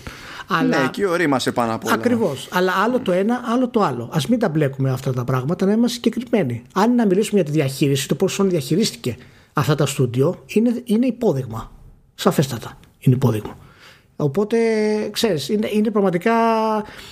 Δεν καταλαβαίνω. Ήταν, ήταν, όλα αυτά που διάβαζα ήταν σαν να μην υπάρχει το, το Google να ψάξει ο άλλος δίπλα του, ας πούμε, αυτό το πράγμα. Καλά, τώρα κοίτα, τα μισά πράγματα που, που διάβαζες, έτσι ξέρεις ότι τροφοδοτούνται για φανμπορισμό. Όταν βγαίνει ο άλλος και λέει ότι ε, ε, ε, δεν είναι το ίδιο με το να αγοράζει developer, αγόρασε ολόκληρο publisher. Αυτό είναι απαράδεκτο γιατί λογοστεύουν οι publishers και ε, ε, κάνει consolidate η αγορά. Και λες, σοβαρά, δηλαδή, συγγνώμη. Ξέρεις πω οι publishers υπάρχουν άνθρωπε, εσύ που το λες αυτό, όποιο κι αν είσαι, στο, στα video games Δηλαδή, αν τα βάλουμε δίπλα με το τι γίνεται με το, με το concept έχω στούντιο στον κινηματογράφο, δισκογραφική στη μουσική κτλ. Ε, τα games έχουν άπειρους publishers συγκριτικά. Άπειρους. Άπειρους σε διάφορες κλίμακες. Ναι. Δεν είναι ότι μπλέξαν. Έχουν τρεις platform holders, ναι, ξέρω εγώ, για τις κονσόλες. Αλλά αυτό είναι άλλο πράγμα από το δεν υπάρχει ανταγωνισμός μεταξύ των publishers. Αυτό είναι μπουρδα. Και πέρα από αυτό, συγγνώμη, το PlayStation 1 και το PlayStation 2 έγινε αυτό που έγινε επειδή η Sony είχε αγοράσει αποκλειστικότητες δεν είναι αυτός μίκριση της αγοράς που δεν υπήρχαν πουθενά άλλο αυτά τα παιχνίδια. Μα είναι, αλλά. Είναι, αλλά ιστορικά δεν την έβλαψε την αγορά, τη μεγάλωσε. Ακριβώς. αυτό, αυτό θέλω να πω ότι η, η ενοποίηση, η συγχωνεύση κτλ. Εκτός του ότι όταν μεγαλώνει μια αγορά είναι θέμα χρόνου να γίνουν σε κάποιο βαθμό, όποιος και αν είναι αυτός ο βαθμός. Ε, δεν είναι ότι άπαξ γίνουν ε, είναι, είναι καρκίνος τέλος μόνο, μόνο ζημιά δεν ισχύουν αυτά τα πράγματα ναι είναι, είναι, αυτά πρέπει να τα παίρνουμε ε, case by case για να, για να έχει νόημα άμα θέλουμε να έχει νόημα έτσι. και δεδομένης του πως είναι η κάθε αγορά σε μια αγορά που είμαστε τώρα που έχει γνωρίσει αριθμό ρεκόρ από indie developers που μπορούν και επιβιώνουν σε σχέση με προηγούμενες φορές δεν υπάρχει αυτή η έννοια πλέον σε τόσο μεγάλο βαθμό όσο υπήρχε παλαιότερα ότι όχ, μια εταιρεία τα αγόρασε όλα και είναι πρόβλημα. Ακόμα και όταν ήταν πρόβλημα, αυτό που έκανε η Sony, που ήταν πρόβλημα τότε, ήταν τόσο η αγορά έτοιμη και όρημη να αναπτυχθεί που δεν δημιούργησε πρόβλημα. Αλλά η Sony έχτισε το brand της επάνω σε αυτό το consolidation. Οπότε να μην μιλάμε πράγματα τα οποία είναι ιστορικά λάθος. Είναι δηλαδή πολύ κρίμα αυτό το πράγμα. Δεν είναι απλά ιστορικά λάθος, είναι και πρακτικά ε, ε, εκτός πραγματικότητας. Δεν, ναι. λειτουργεί, ε, δεν λειτουργούν έτσι αγορές. Δεν είναι με το που αγοράζει ένας μεγάλο σε έναν άλλον πάνω κάτω μεγάλο ήρθε το τέλος. Δεν πηγαίνει έτσι το πράγμα. Όχι. Και, να, και να, να το κλείσουμε αυτό το θεματάκι λέγοντας ότι η ίδια η Zenimax ήθελε εξαγορά. Από το 2016 έψαχνε αγοραστή η Zenimax. Λοιπόν, να είμαστε συγκεκριμένοι όταν μιλάμε για τέτοια πράγματα, τουλάχιστον όσοι ενδιαφέρονται να έχουν μια όρημη ανάλυση και να καταλαβαίνουν τι ακριβώς συμβαίνει. Εάν η Microsoft χειριστεί τη Zenimax με λάθος τρόπο, εάν της απαγορέψει να εξελιχθεί, αν της απαγορέψει να εκφραστεί, αν την πήξει να βγάζει Halo και δεν αναπτύξει νέα franchises, τότε ναι, αυτό θα δημιουργήσει πρόβλημα. Αλλά ο σκοπ... αυτό θα είναι παράνοια. Ο σκοπός που την αγόρασε ήταν ακριβώς για να εμπλουτίσει τα franchises. Και όχι μόνο αυτό, αλλά και την υπηρεσία του, του Game Pass. Ναι. Οπότε ναι. ας είμαστε λίγο συγκεκριμένοι με αυτά τα πράγματα και να, να προχωρήσουμε. Θέλω να θίξουμε και μια άλλη πτυχή που ήταν ένα παράπονο που έβλεπα από πονεμένους ναι. οποιοδήποτε είδους πονεμένους τέλος πάντων ε, ότι ναι ρε γαμώτο τώρα με αυτή τη, την εξαγορά που έγινε ε, δεν πρέπει να γίνουν αποκλειστικοί τίτλοι της Bethesda okay. γιατί πρώτον είναι άδικο okay. και κύλησε ένα δάκρυ είναι άδικο okay. Και το άλλο λέει, είναι λέει και παράλογο γιατί φαντάσου πόσο θα, θα μπορέσει να πουλήσει με αυτούς τους τίτλους και εγώ η Microsoft σε άλλες πλατφόρμες. Άμα, άμα τους κάνει αποκλειστικούς, χάνει λεφτά. Okay. Και λες, συγγνώμη, γιατί χάνει λεφτά η Microsoft έτσι και κάνει τον Doom αποκλειστικό; Και δεν χάνει λεφτά η Sony ε, ε, ε, κρατώντας αποκλειστικό το The Last of Us. Δηλαδή, άμα το πουλάει καλό το The Last of Us, θα πουλάει παραπάνω. Ή το Final Fantasy, αν θες να μιλήσεις για third party, ας πούμε. Ναι, εντάξει. Και λες τώρα επικοινωνούμε. Δηλαδή νομίζετε ότι ένας τίτλος είναι αποκλειστικός για να βγάλει ως τίτλος περισσότερα φράγκα; Είναι αποκλειστικός για να σε βάλει μέσα στην πλατφόρμα και να στα παίρνει από 15 μεριές. Ε, αυτό είναι κάτι το οποίο καλά αυτό, το, αυτό τώρα που το γράφει είναι φανερά ας πούμε fanboy δεν έχει νόημα να το συζητήσουμε αλλά αυτό που, που είπες τώρα είναι πολύ σημαντικό και δεν είναι κατανοητό από πάρα πολλούς για το τι κάνει το AAA first party σε μια κονσόλα. Δεν το καταλαβαίνω αυτό το πράγμα. Βγάζω απ' έξω την Nintendo, γιατί η Nintendo είναι η εξαίρεση σε όλα αυτά τα πράγματα. Ε, είναι η μοναδική εταιρεία που μπορεί να στηρίξει μια κονσόλα της με ένα Pokemon ή ένα Animal Crossing πλέον, όσο τρελό και μοναδική εταιρεία που ακούγεται. μεταξύ κυκλοφορίας ε, Xbox Series S και X και PS5 θα βγάλει Game Watch. Ακριβώς. Οπότε είναι εκτός της λογικής αυτής. Αλλά αυτό που είπες ότι αυτή η AAA είναι αποδεικνύεται από όλα τα πράγματα. Από όλα τα πράγματα. Έτσι. Δηλαδή, ακόμα και να πάρουμε τα απλά νούμερα, το Uncharted 5 έχει πουλήσει 15 εκατομμύρια. Το Days Gone έχει πουλήσει 5. Το Horizon είναι στα 10. Λοιπόν, τα φέρνω ως παράδειγμα. Το Last of Us, το πρώτο, έτσι, έπρεπε να περάσουν τουλάχιστον 3-4 ε, χρόνια για να φτάσει στα 20 εκατομμύρια και το Last of Us το 2 δεν έχει ξεπεράσει τα 5 ακόμα. Σύμφωνα με τα τελευταία νούμερα. Και στο πρώτο πρέπει να μετράει και το remaster μαζί. Ναι, ναι, όλα, όλα τα έβαλα μαζί. Mm. Ε, Λοιπόν, υπάρχουν πάνω από 100 εκατομμύρια PlayStation 4 κονσόλες. Όποιος πιστεύει ότι αυτά, αυτά τα παιχνίδια είναι που κάνουν τη Sony αυτή που είναι και έχουν φέρει αυτές τις πωλήσεις, ε, ζει σε άλλο κόσμο. Γιατί αν αυτό ίσχυε, τα παιχνίδια αυτά δεν θα είχαν το εν εκατοστό, το εν δέκατο των πωλήσεων. Από αυτό το πράγμα. Έτσι. Και μιλάμε τώρα γιατί έτσι. Μιλάμε το Days Gone για τα κοίταγα πρόσφατα. Το Uncharted το, το, το, Uncharted το Thief's End ε, είχε μπάτσει στα, 40 εκατομμύρια χοντρικά. Το Days Gone ήταν στα 15, το Horizon έφτασε στα 45. Και αυτά τα budget φυσικά ε, ανεβαίνουν και σίγουρα είναι budget τα οποία πρέπει ένας τίτλος να φτάσει συγκεκριμένα νούμερα για να πουλήσει. Εφόσον τα φτάσει, αυτό τελειώνει. Αυτό δεν δικαιολογεί γιατί το Red Dead Redemption πούλησε περισσότερο από το Uncharted; Δεν δικαιολογεί γιατί το Call of Duty πουλάει περισσότερο από το Uncharted. Δεν δικαιολογεί γιατί το FIFA πουλάει περισσότερο από το Uncharted στο PlayStation. Γιατί ο άλλος θα αγοράσει το PlayStation. Τα first parties είναι αυτό που είπες. Είναι το gateway για την εμπειρία. Απλά αυτός που διαβάζεις μόνο Facebook, αυτός που δεν έχει ευρία ε, γνώση ναι. της βιομηχανίας, νομίζω ότι όλοι ασχολούνται με το Days Gone και όλοι ασχολούνται με το Horizon και όλοι ασχολούνται με το Uncharted. Δεν ισχύει αυτό. Α, μα η Sony σου λέει θα τον φέρω εγώ, θα, θα βγάλω τον God of War, θα τον φέρω εδώ και αύριο μεθαύριο που θα αγοράσει το FIFA 224 από το PS Store το 30% είναι δικό μου. Ναι.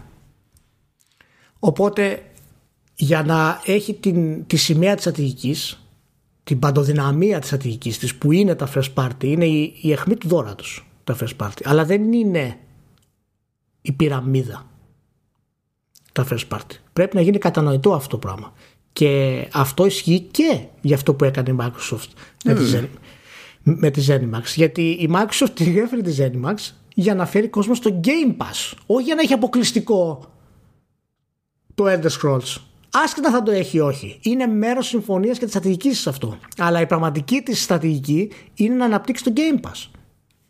Θα, θα ήθελα επίσης να κάνω μια σημείωση στα περί αποκλειστικότητας. Έστω ότι με ελάχιστες εξαιρέσεις, γιατί ας πούμε δεν είναι πρακτικό το The Elder Scrolls Online να πεις αύριο κόβω τα άλλα formats.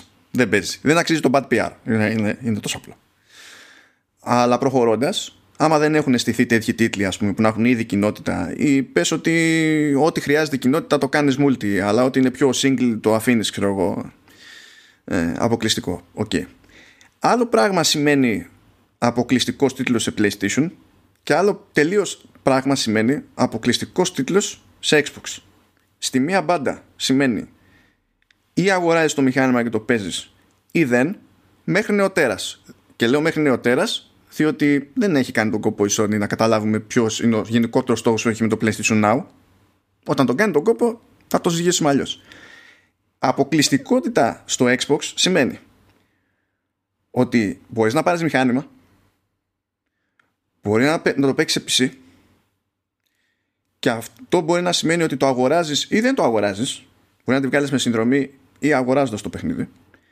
Και μπορείς στην τελική με τη συνδρομή, άμα το έχεις δει έτσι, να το παίξεις όπου να είναι, όπου σηκώνεις stream, είτε έχεις PC που την παλεύει, είτε ε, έχεις, ξέρω εγώ, Xbox ή ό,τι να είναι, δηλαδή κονσόλα hardware που να είναι της Microsoft το ίδιο.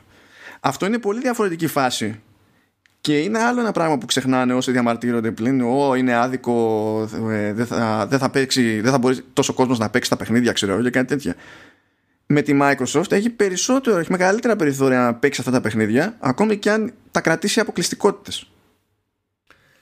Να συμπληρώσω σε αυτό που λες, μια πολύ γρήγορη, γιατί θα μιλήσουμε λίγο τώρα, θέλω μάλλον να μιλήσουμε για τα παιχνίδια που φέρνει η Microsoft. Π.χ. παραδείγματος χάρη, σε αυτό που είπες, ε, το Elder Scrolls Online έχει 15 εκατομμύρια κόσμο αυτή τη στιγμή. Έτσι. Σίγουρα το να πει η Microsoft, παιδιά, δεν θέλω αυτή τη στιγμή τα 6 εκατομμύρια που είναι στο PlayStation, τα 7 εκατομμύρια που είναι στο PlayStation και παίζουν Elder Scrolls Online, ε, θα δημιουργήσει μεγάλο πρόβλημα. Και φυσικά ξέρεις το όνομά της γενικότερα, αλλά και λογιστικά θέματα.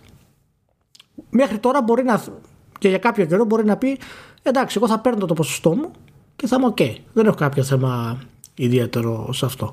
Σκέψου όμως αν κάνει η Microsoft το εξής. Σκέψου αν πει ότι παιδιά, θα το κάνω εγώ αποκλειστικό το Elder Scrolls Online στο Xbox. Συγγνώμη, θα το βάλω όμως στο Game Pass. Δεν θα πληρώνω τη συνδρομή να το παίζετε online. Ξεχωριστή. Πόσοι από αυτά τα εκατομμύρια που είναι αποκλειστικά αφοσιωμένοι στο Elder Scrolls Online και ξέρουμε ποιο είναι το attach rate των MMOs ας πούμε δηλαδή από ένα ως τέσσερα χρόνια στην ουσία ε, όταν έχει πιάσει ένα MMO δεν το αφήνεις στο MMO αυτό πόσοι από αυτά τα εκατομμύρια που θα κάνουν την αλλαγή μόνο γι' αυτό; Εγώ σου λέω τουλάχιστον 3-4 εκατομμύρια έτσι στον αέρα για αυτό το πράγμα από τα 15 θα φύγουν. Ε, το λέω γιατί είναι ένας από τους τρόπους που ξέρεις το πώς μπορεί να χειριστεί το Game Pass, το τι ευελιξία της δίνει το Game Pass, αυτό το acquisition που έχει κάνει. Ε, θες να πιάσουμε λίγο για το αν αυτά τα franchises που φέρνει είναι, α, έχουν αξία ή όχι; Γιατί διάβασα και αυτό. Αν έχουν, δηλαδή, συγγνώμη, πήρε εργολαβία οτιδήποτε αναπνέει σε, σε FPS αναγνωρίσιμο. Και είπε, κάποιος είπε ότι δεν έχουν αξία αυτά τα franchises. Ναι, όχι, ότι σιγά το Fallout και σιγά το Elder Scrolls και είναι Bethesda και είναι όλα πατημένα κτλ. ναι, έστω, έστω να πω, ρε παιδί μου, ότι λες Bethesda είναι, θα βγάλει Elder Scrolls και θα έχει χίλια bucks το δευτερόλεπτο. Έτσι. Έστω ότι συμβαίνει αυτό και ότι ξεφτιλίζονται αυτά τα franchises. Έτσι. Υπάρχουν, ακόμα και έτσι, ακόμα και σε αυτό το σενάριο που έχεις λόγο να φοβάσαι, ας πούμε, λόγω προϊστορίας, δεν μπορείς να γνωρίσεις τα υπόλοιπα. ναι. Το θέμα ποιο είναι ότι ακόμα και αν βγει το παιχνίδι και το φοβάσαι, δεν έχει καμία σημασία. Καμία. Το Skyrim είχε πουλήσει 20 εκατομμύρια πριν βγει και σε calculator. Κανένα first party της Sony αυτή τη γενιά δεν έχει πουλήσει 20 εκατομμύρια. 20 εκατομμύρια. Όλο το franchise του Elder Scrolls είναι στα 60 60 εκατομμύρια έχουν αγοράσει το Elder Scrolls franchise. Νομίζω αυτό είναι πάνω ξέρω εγώ από όλο το Resident όλα τα χρόνια. Είναι πάνω από πολύ Α, κόσμο σαν σούμα. Ακριβώς. Έτσι. Fallout. Το τελευταίο Fallout 4 πούλησε 15 εκατομμύρια. Το οποίο είναι από τα χειρότερα Fallout. Έτσι. 15 εκατομμύρια. Όσο το Uncharted έχει πουλήσει. Όλο το franchise είναι στα 38. Το οποίο φυσικά συμπεριλαμβάνει τα κλασικά Fallout, τα mobiles, συμπεριλαμβάνει δηλαδή πάρα πολλά άκρα για πωλήσεις από τη Microsoft. Το Doom Eternal έφτασε τα 5 εκατομμύρια, δηλαδή πολύ μεγαλύτερο από το πρώτο, από το πρώτο Doom. Το οποίο ήταν κοντά στα δύο. Και, και βγήκε και σοϊ παιχνίδι στην τελική, και, όπως και βγήκε το παιχνίδι. reboot. Βγήκε σοϊ παιχνίδι. Λοιπόν, δεν, η ιδέα ότι αυτά τα franchises επειδή κάποιος νομίζει ότι έχουν bugs, επειδή διαβάζει κάτι στο ίντερνετ και πιστεύει ότι η Bethesda είναι off ε, και δεν έχουν αξία, κάνει πολύ μεγάλο λάθος. Αυτά τα franchise έχουν πολύ μεγαλύτερη αξία σε κόσμο, σε πωλήσεις από το Uncharted και το Days Gone και το Horizon. Οπότε, ιστορικά πρέπει να είναι πολύ καλά, ε, πολύ προσεκτικός στο τι λέει για αυτά τα franchises. Άσχετα εάν έχουν προβλήματα, εάν έχουν γίνει memes, αν έχουν γίνει. Τα παίζουν εκατομμύρια εκατομμυρίων. Και σκέψουν να βγει τρέιλερ αποκλειστικό Elder Scrolls 6 και να το γράφει από κάτω τι έχει να γίνει για αυτό το πράγμα. Οπότε... Μα εδώ έχει γίνει, ε, ε, έχει γίνει από τώρα, επειδή το θεωρούν προφανές ότι θα παίξει ναι. έτσι και έχουν τρελάθει. Οπότε ας είμαστε συγκροτημένοι στο τι εννοούμε επιτυχία. Γιατί στο Facebook και όπου κάνεις, μπορεί να κάνεις σχόλιο. Κάνεις, έλα μπορεί τη μούφα την πεθέσα τι έχει κάνει, ας πούμε. Και τι μας λέει με το. Μα όσο μούφα γυρνάνε το παιχνίδι, σημασία έχει πόσο πουλάει. Γιατί τα ίδια. Και κάθε χρόνο κράζουμε το FIFA, αλλά το FIFA κόβει χρήμα. Δηλαδή... Αυτά είναι οι άνθρωποι που απλά δεν έχουν. Ε, όχι ιδέα, δεν καταλαβαίνουν ακριβώς το τι συμβαίνει και, τι, και πώς μια εταιρεία ανεβαίνει. Και πότε είναι ώρα γιατί; Διότι αν η συζήτηση είναι αν είναι καλό προϊόν το FIFA, αυτό είναι ένα είδος συζήτησης. Αν ε, η συζήτηση είναι αν, αν βγάζει λεφτά το FIFA, αν είναι ο ναι. εμπορικός ογκόλυθος το FIFA, αυτή είναι μια άλλη συζήτηση. Ναι. Δηλαδή δεν, δεν μπερδεύονται αυτά μεταξύ τους. Ακριβώς. Απλά ξέρεις, είναι, είναι από πράγματα που με εκνευρίζουν γιατί το κάνουν παιδιά τα οποία είναι, είναι αφοσιωμένα, δυστυχώς έχουν χάσει οποιαδήποτε ε, κατεύθυνση, ας πούμε, ε, για τα games και είναι στρατευμένα είτε στη μία μεριά είτε στην άλλη. Και αυτό δημιουργεί μεγάλο πρόβλημα στο να συζητήσουμε γιατί είναι σημαντικά αυτά που γίνονται για τη βιομηχανία των video games. Και ασχολούμαστε με τις χαζομάρες. Λοιπόν, τα franchises αυτά που φέρνει ε, η Zenimax έχουν πολύ ιστορική βαρύτητα και πώς έχουν ιστορική βαρύτητα ακριβώς στο σημείο που δεν έχει Sony, στο PC. Πολύ σημαντικό. Fallout. Και σε μα είναι και κατηγορίες. Δηλαδή, στα shooters, ξεκάθαρα, έτσι, ε, που δεν είναι ρε παιδί μου ε, κάποιο σημείο στο οποίο υπερτερεί παραδοσιακά η Sony και στα, και στα δυτικά RPG. Ναι. Fallout. σε αυτό δεν υπάρχει debate. Ναι. Elder Scrolls, Fallout και Doom γεννήθηκαν στο PC. Αυτή τη στιγμή το PC είναι λίγο πιο πίσω από τις κονσόλες. 3-4% πιο πίσω από τις κονσόλες γενικά στο gaming. Έβλεπα ένα chart τώρα τελευταία της New Zoo ας πούμε και ήταν στα 23 ε, το PC και στα 28 οι κονσόλες. Λοιπόν, μιλάμε για 40 plus 50, 60, 70 εκατομμύρια gamers γενικά στην Ευρώπη. και, και λίγα λέω, θέλω να σου πω. Οπότε μην, είναι, είναι πολύ σημαντικά αυτά για, το, για τη συνέργεια της Microsoft με το PC και το Game Pass και το Xbox. Είναι πολύ σημαντική αυτή η αγορά. Ήταν πολύ στρατευμένη στρατηγική αγορά αυτή που έχει κάνει ε, η Microsoft. Ε, και σου λέει εντάξει, μέχρι να κλείσουμε τη συμφωνία, όντως να τελεσυδικήσει το διαδικαστικό, 1η Οκτωβρίου ας βάλουμε τον Doom Eternal στο game. Α κάνουμε το. ναι. Σκεφτείτε το μεταξύ τι, τι έρχεται από πίσω. Γιατί δεν μιλάμε μόνο για τα Dishonored και τα Prey που έρχονται συμπληρωματικά στην όλη κατάσταση. Έχει και το background. Σκεφτείτε τι εκδόσεις μπορούμε να δούμε με την ευκολία το remaster που χρησιμοποιεί η Microsoft στο software και πόσο εύκολα θα μπορούν να ανεβαίνουν πάνω παιχνίδια για remaster, κλασικά παιχνίδια από το Oblivion μέχρι το Morrowind από το Fallout 3 π.χ. μέχρι το New Vegas πόσες επιλογές τις δίνουν αυτά τα πράγματα της Microsoft να μπορέσει να βγάλει είναι όλο το οικοσύστημα που έχει χτίσει είναι πραγματικά ε, εξαιρετικό Εάν το... Είδες το, το, ναι. το αλήτικο το, το tweet reply που έκανε η Obsidian. Τα είδα, ναι. Τη ρωτάνε για New Vegas. Λέει τώρα δηλαδή υπάρχει πιθανότητα και έχει βάλει σε ASCII ένα, ναι, ναι. ένα ανθρωπάκι να σηκώνει τα χέρια έτσι του στυλ. Who ναι. knows; Who knows; Ok. Κοίτα τώρα καλά όλα αυτά που λέμε. Ναι. Αλλά εντάξει, όλους αυτούς τους αγόρασε για να έχουμε να λέμε. Το ζήτημα είναι ότι έδωσε τα λεφτά για να πάει ο Μικάμι στη Microsoft. Για να πάει ο Μικάμι στη Microsoft. Α το δω αυτό, ας του δώσουν χρήματα του Μικάμι να κάνει κάτι και ας μην το παίξω ποτέ. Α, αλήθεια, δηλαδή ήταν αδύνατο να το προσπεραστεί αυτό το πράγμα, διότι πολύ απλά ε, είναι η μόνη φορά που έχει καταφέρει να αγοράσει κάτι ιαπωνικό η Microsoft ναι, ναι. Για, τα, για τα games. Απλά το πήγε μέσω λαμίας τέλος πάντων. καλά έκανε, καλά έκανε. Της βγήκε, βγήκε ωραία. Ε, τι ήθελα να πω, ήθελα να, πω, να, να σου πω μια θεωρία μου σε αυτό το ναι. πράγμα. Να μου πεις ε, πόσο χαζί είναι. Ε, το Skyrim το, ε, είχε κυκλοφορήσει το, το 2011.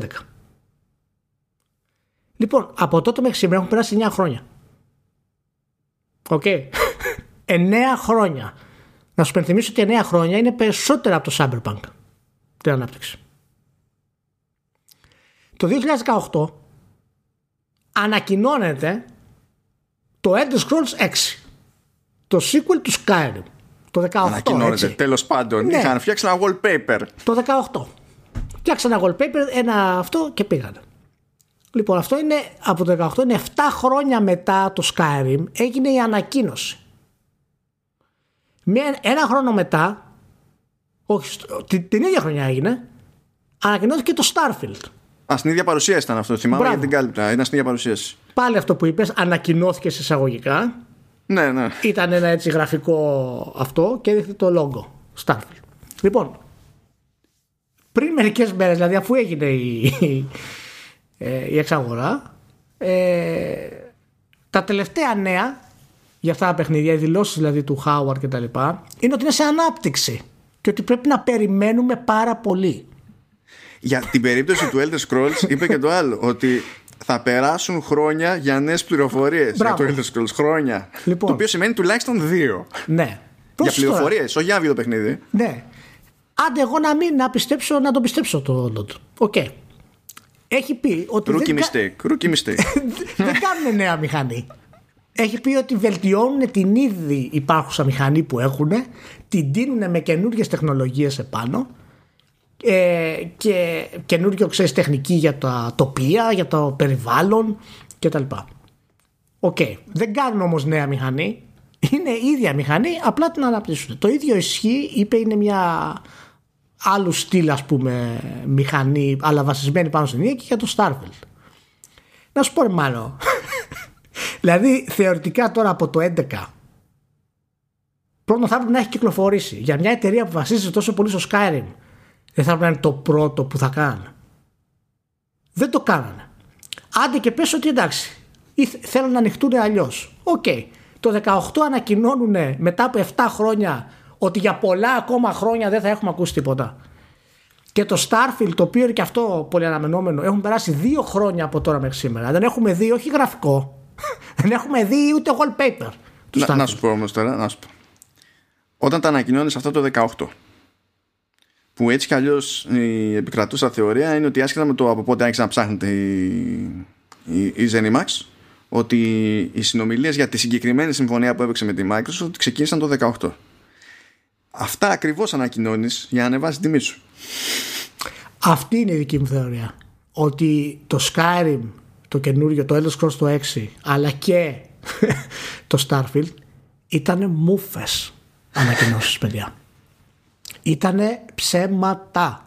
Γιατί δεν έχει καμία λογική ανάπτυξης να ανακοινώνεις παιχνίδι μετά από 7 χρόνια το νούμερο ενός franchise το οποίο θα σου πάρει άλλα 4.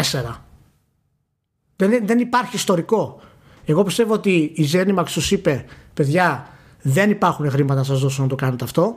Θα πάμε αλλού, θα αναπτύξουμε αλλού, θα μεγαλώσουμε και αν γίνει εξαγορά, κάντε ό,τι θέλετε. Αλλά λεφτά να σας δώσω εγώ αυτή τη στιγμή για να κάνετε εσείς την ανάπτυξη 100 και 150 εκατομμύρια δεν υπάρχουν να πάρετε. Ναι, Αλλά αυτό θα είχαν αποφασίσει λίγο πριν, το 16, εφόσον ναι. θα θέλανε να βγάλουν καινούριο. Γιατί ξέρεις ότι άμα έχουν την ευκαιρία να βγάλουν καινούριο Elder Scrolls, προφανώς και θέλουν να βγάλουν. Τους συμφέρει να βγάλουν καινούριο Elder Scrolls. Αυτή είναι η λογική θεωρία, ναι. Αυτή είναι Ωραία. η θεωρία. Θα είπανε λοιπόν το 16. Κατσά βγάλουμε το Fallout 76. Ναι. Μήπως και βγει κανένα φράγκο από εκεί πέρα. Και, και το Elder Scrolls Online το 15 που βγήκε, ας πούμε. Ναι. Ήταν και αυτό δηλαδή, ξέρεις, που αυτό τους βγήκε έτσι. Γιατί οριακά ναι, και αυτό, αυτό θυμάσαι πώς είχε κυκλοφορήσει. Αλλά αυτό τους βγήκε κάπως. Και μπράβο στην ομάδα, ας πούμε, που είναι από πίσω. Και μετά σου λέει, θα ανακοινώσω το Elder Scrolls το 6. Θα γίνει χαμός με, με τον κόσμο και την εταιρεία. Θα τους δείξω και ένα γραφικό, θα τρελαθούν. Κατευθείαν η αξία της ανέβει πάνω γιατί το φτιάχνουμε. Θα πω και ότι έχουμε ένα διαστημικό. το οποίο μάλιστα είπε ο Todd Howard ότι το Starfield είναι playable. Αλλά ναι, το... Είχε πει ότι το Starfield είναι ε, και καλά να βγει πριν ναι, το Elder Scrolls ναι, 6. Είναι playable, αλλά το Elder Scrolls 6 δεν είναι καν playable. Playable ξέρεις, είναι αυτό που έδειχνε με τα, με τα αστέρια και κούνούσε στην κάμερα και έβλεπε τα διπλανά αστέρια. Αυτό ήταν. Πραγματικά πιστεύω ότι αυτό είναι, ξέρεις, καπνός απλά για να ανέβει η αξία της εταιρείας και ότι τώρα θα ξεκινήσει πραγματικά η ανάπτυξη του, του Elder Scrolls 6. Θα, εγώ λέω να πιστέψουμε το Howard ότι το Starfield θα βγει πιο γρήγορα, που σημαίνει ότι το Starfield θα είναι μικρότερης εξέλιξης τεχνολογικά από το Elder Scrolls όταν βγει. Ναι. ναι. Και είναι κάτι το οποίο σίγουρα θα πονέσει τη Microsoft γιατί τουλάχιστον για τρία χρόνια δεν πρόκειται να δει Elder Scrolls και δεν ξέρω τώρα πώς θα γίνει όλη αυτή η κατάσταση. Καλά, η πραγματική απόδοση αυτής της εξαγοράς είναι χρόνια μακριά. Αυτό, αν είναι να πεις ότι όλα πάνε καλά και πιάνει τόπο στα αλήθεια, ε, ε, έχει νόημα να περιμένεις την απόδοση, τη, την πραγματικά αντιπροσωπευτική εντός εκτός εισαγωγικών στην επόμενη γενιά. Όχι αυτή που ξεκινάει σε ένα μήνα και κάτι. Ναι. Την επόμενη. Ναι. Ε,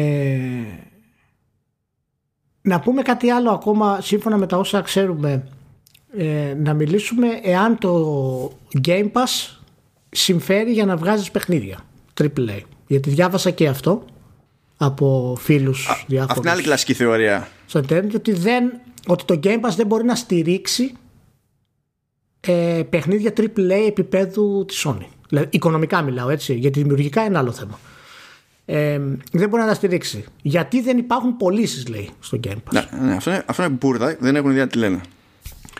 Ε, απάντησε σε μερικούς ε, φίλους. Είχαμε ωραία συζήτηση. Δεν ξέφυγε λίγο. Δεν ξέφυγε η κατάσταση δηλαδή ε, για την οικονομία κλίμακας. Θα σας εξηγήσω ακριβώς ποιο είναι το σχέδιο της Microsoft το οποίο το έχει δηλώσει και ο Greenberg ότι, ότι δεν βγάζουμε χρήματα αυτή τη στιγμή. Αυτό είναι σχέδιο σε βάθος η όλη κατάσταση. Και, και είδα τα νούμερα του Game Pass τα οποία ήταν ε, αυτή τη στιγμή στα 15 εκατομμύρια. 15 εκατομμύρια μάλλον. Από τον Απρίλιο μέχρι τώρα έχουν ανέβει 5 εκατομμύρια τα νούμερα Έκανα γρήγορο υπολογισμό για τα 20 εκατομμύρια, το οποίο θα φταστεί σε DT. Είναι δηλαδή μπαμ μπαμ. Έχει φταστεί αυτό. 20 εκατομμύρια από ένα Ultimate Subscription στα 13 ευρώ, χοντρικά. Έτσι, βγαίνει 260 το χρόνο. Σε βάθος 5 χρόνων, που είναι ένα πλάνο για ένα σοβαρό AAA, η ανάπτυξη του, πάει 1,3 δις. Έτσι, 1,3 δις. Όποιο triple είναι σε ανάπτυξη αυτό το καιρό, αυτό είναι το μαξιλάρι του. Θες δεύτερο triple Μπορείς. Θες triple GTA, μπορεί να κάνεις τρία. Εάν θες να χρησιμοποιήσεις για αυτό το λόγο όλα αυτά τα πράγματα στα λεφτά. Εάν θες να το κάνεις σε ακόμα περισσότερο βάθος χρόνου στην όλη κατάσταση, θες να το κάνεις σε μια ολόκληρη γενιά, να το πας δηλαδή 7 με 9 χρόνια που είναι μια ολόκληρη γενιά, τότε μόνο το Game Pass, πώς έτσι, χωρίς να ανεβάσουμε τα subscriptions από 20 εκατομμύρια, τα οποία τα έχει σχεδόν φτάσει, χωρίς να υπολογίσουμε πωλήσεις από store, τίποτα. Θα είναι στα 2,6 δις σε 10 χρόνια. Σε μία γενιά δηλαδή μόνο το Game Pass θα έχει 2,6 δις. Και εγώ σου λέω 2,6 δις. Βγάλε το ένα δις στην άκρη να το δώσεις στους άλλους τίτλους. θα σου μείνει 1,6 δις. Βγάλε και τα 300 εκατομμύρια για να τρέχουν τα τέτοια. Να τρέχει το Game Pass ας πούμε. 1,6 δις για να κάνεις develop 4 AAA παιχνίδια επίπεδου 200 εκατομμυρίων. Μέσα σε μια γενιά έτσι. Τα λεφτά είναι παραπάνω. Τα σίγουρα είναι, παραπάνω. Σίγουρα σου έκανε το πιο base υπολογισμό. Ναι. Αυτό το λέω για να σταματήσουμε να λέμε ε, ότι δεν μπορεί το Game Pass να στηρίξει ε, AAA παραγωγές. Το πρόβλημα είναι, και το είχαμε ξαναπεί εμείς είναι και ο φόβος μας, εάν θα πιάσει το Game Pass τόσο ώστε να φτάσει αυτό το κοινό. Και εκεί είναι το κλειδί του S. Αν μπορέσει το S να φέρει το κοινό αυτό που θα μπει στο subscription. Αυτό είναι το, το μεγάλο κλειδί στην όλη διαδικασία. Σε, σε αυτό το τελευταίο point, τουλάχιστον με την ένταση που το εννοείς, έτσι; Ναι. Σε αυτό διαφωνώ. Okay. Αν ήμασταν σε άλλη εποχή, σε προηγούμενη γενιά, προπροηγούμενη γενιά, θα έλεγα ναι. Διότι ήταν πιο δεμένες όλες αυτές οι έξτρα παροχές υπηρεσίες και τα λοιπά με την πρώτη επένδυση σε κάποιο hardware. Τώρα δεν είναι. Δεν χρειάζεται να έχεις τίποτα για να γίνεις συνδρομητής Ultimate. Δεν χρειάζεται να έχεις τίποτα για να έχεις κινητό. Ναι, αλλά το θέμα είναι ότι από την κονσόλα θα περάσει ο μέσος καταναλωτής αυτή τη στιγμή. Δηλαδή, ε, ενώ, ενώ μέχρι, μέχρι να ολοκληρωθεί το όραμα της Microsoft και να μπορεί να το κάνει στο κινητό του και στο tablet του. Δηλαδή, ο μέσος καταναλωτής τώρα θα δει λογικά το S πρώτο. Ότι είναι 250, ξέρω, 290 ευρώ, ξέρω εγώ. Μπορεί να μην το δει καν όμως. Και να εκεί πέρα που ήταν στο PC και δεν πλήρωνε τίποτα στη Microsoft, να είναι στο PC και να αρχίσει να πληρώνει τη Microsoft. Πριν, αν ήθελε να αρχίσει να την πληρώνει για κάτι τέτοιο, θα έπρεπε πρώτα να αγοράσει και κονσόλα. Ναι, ναι, αυτό, αυτό, αυτό εγώ το θεωρώ στο έξτρα κοινό που θα σκάσει. Που θα είναι πολύ άνετο από τα PC, ας πούμε. Γιατί ξέρουμε ότι ο μέσος καταναλωτής γενικά δεν παίζει τόσο πολύ στο PC. Ε, ο μέσος καταναλωτής εννοώ όχι ο gamer που παίζει το Fortnite απλώς, ότι ξέρεις, ναι. ο μπαμπάς και το παιδί, ας πούμε, το οποίο θέλει μια mm. κονσόλα με το παιδί του. Οπότε αυτό που λες σίγουρα είναι και το. Ξέρεις, είναι, ακόμα έξτρα κοινό. Εκεί υπάρχει, και, εκεί υπάρχει και άλλο εξτραδάκι. Διότι δεν ισχύει αυτό το άμα γίνεται ο άλλος συνδρομητής σε τέτοιες υπηρεσίες δεν αγοράζει. Ήδη καταρρύπτεται αυτό το πράγμα. Υπάρχουν νούμερα που δείχνουν ότι αγοράζει περισσότερο. Όχι απλά αγοράζει, αγοράζει περισσότερο τα στοιχεία ορισμένων τίτλων δείχνουν ότι μετά τη δοκιμή τους στο Game Pass είναι πιο εύκολη η αγορά τους ακριβώς επειδή το Game Pass χρησιμοποιείται ως testing για ένα τον τίτλο. Και όσο είσαι μέρος του Game Pass έχεις ήδη έκπτωση στο physical price, στο κανονικό price τέλος πάντων, και έτσι μπορείς να το αγοράσεις πιο φτηνά ούτως ή άλλως έχοντας πληρώσει συνδρομή για ένα μήνα μετά την κόβεις. Και σου μένει το παιχνίδι, παραδείγματος χάρη. Οπότε είναι και αυτό που λες. Γι' αυτό σου λέω ότι εάν τα, μόνο τα βασικά πράγματα να πάρουμε, εάν πετύχει αυτή η στρατηγική της Microsoft, όχι απλώς μπορεί να χρηματοδοτήσει. Έτσι, μπορεί να έχει την απόλυτη άνεση χωρίς να κάνει επένδυση. Χωρίς να πει, όχ, τι θα γίνει. Και χωρίς να έχει και το ρίσκο στην πραγματικότητα. Γιατί εάν βγάλει ένα παιχνίδι 100 εκατομμύρια και δεν πουλήσει το παιχνίδι, έτσι. Στα επόμενα τρία χρόνια έχει κάνει απόσβεση από τις συνδρομές μόνο. ναι, ναι, ξεκάθαρα. Είναι, είναι τραγικό αυτό που να κάνει η Microsoft έτσι και για, πετύχει.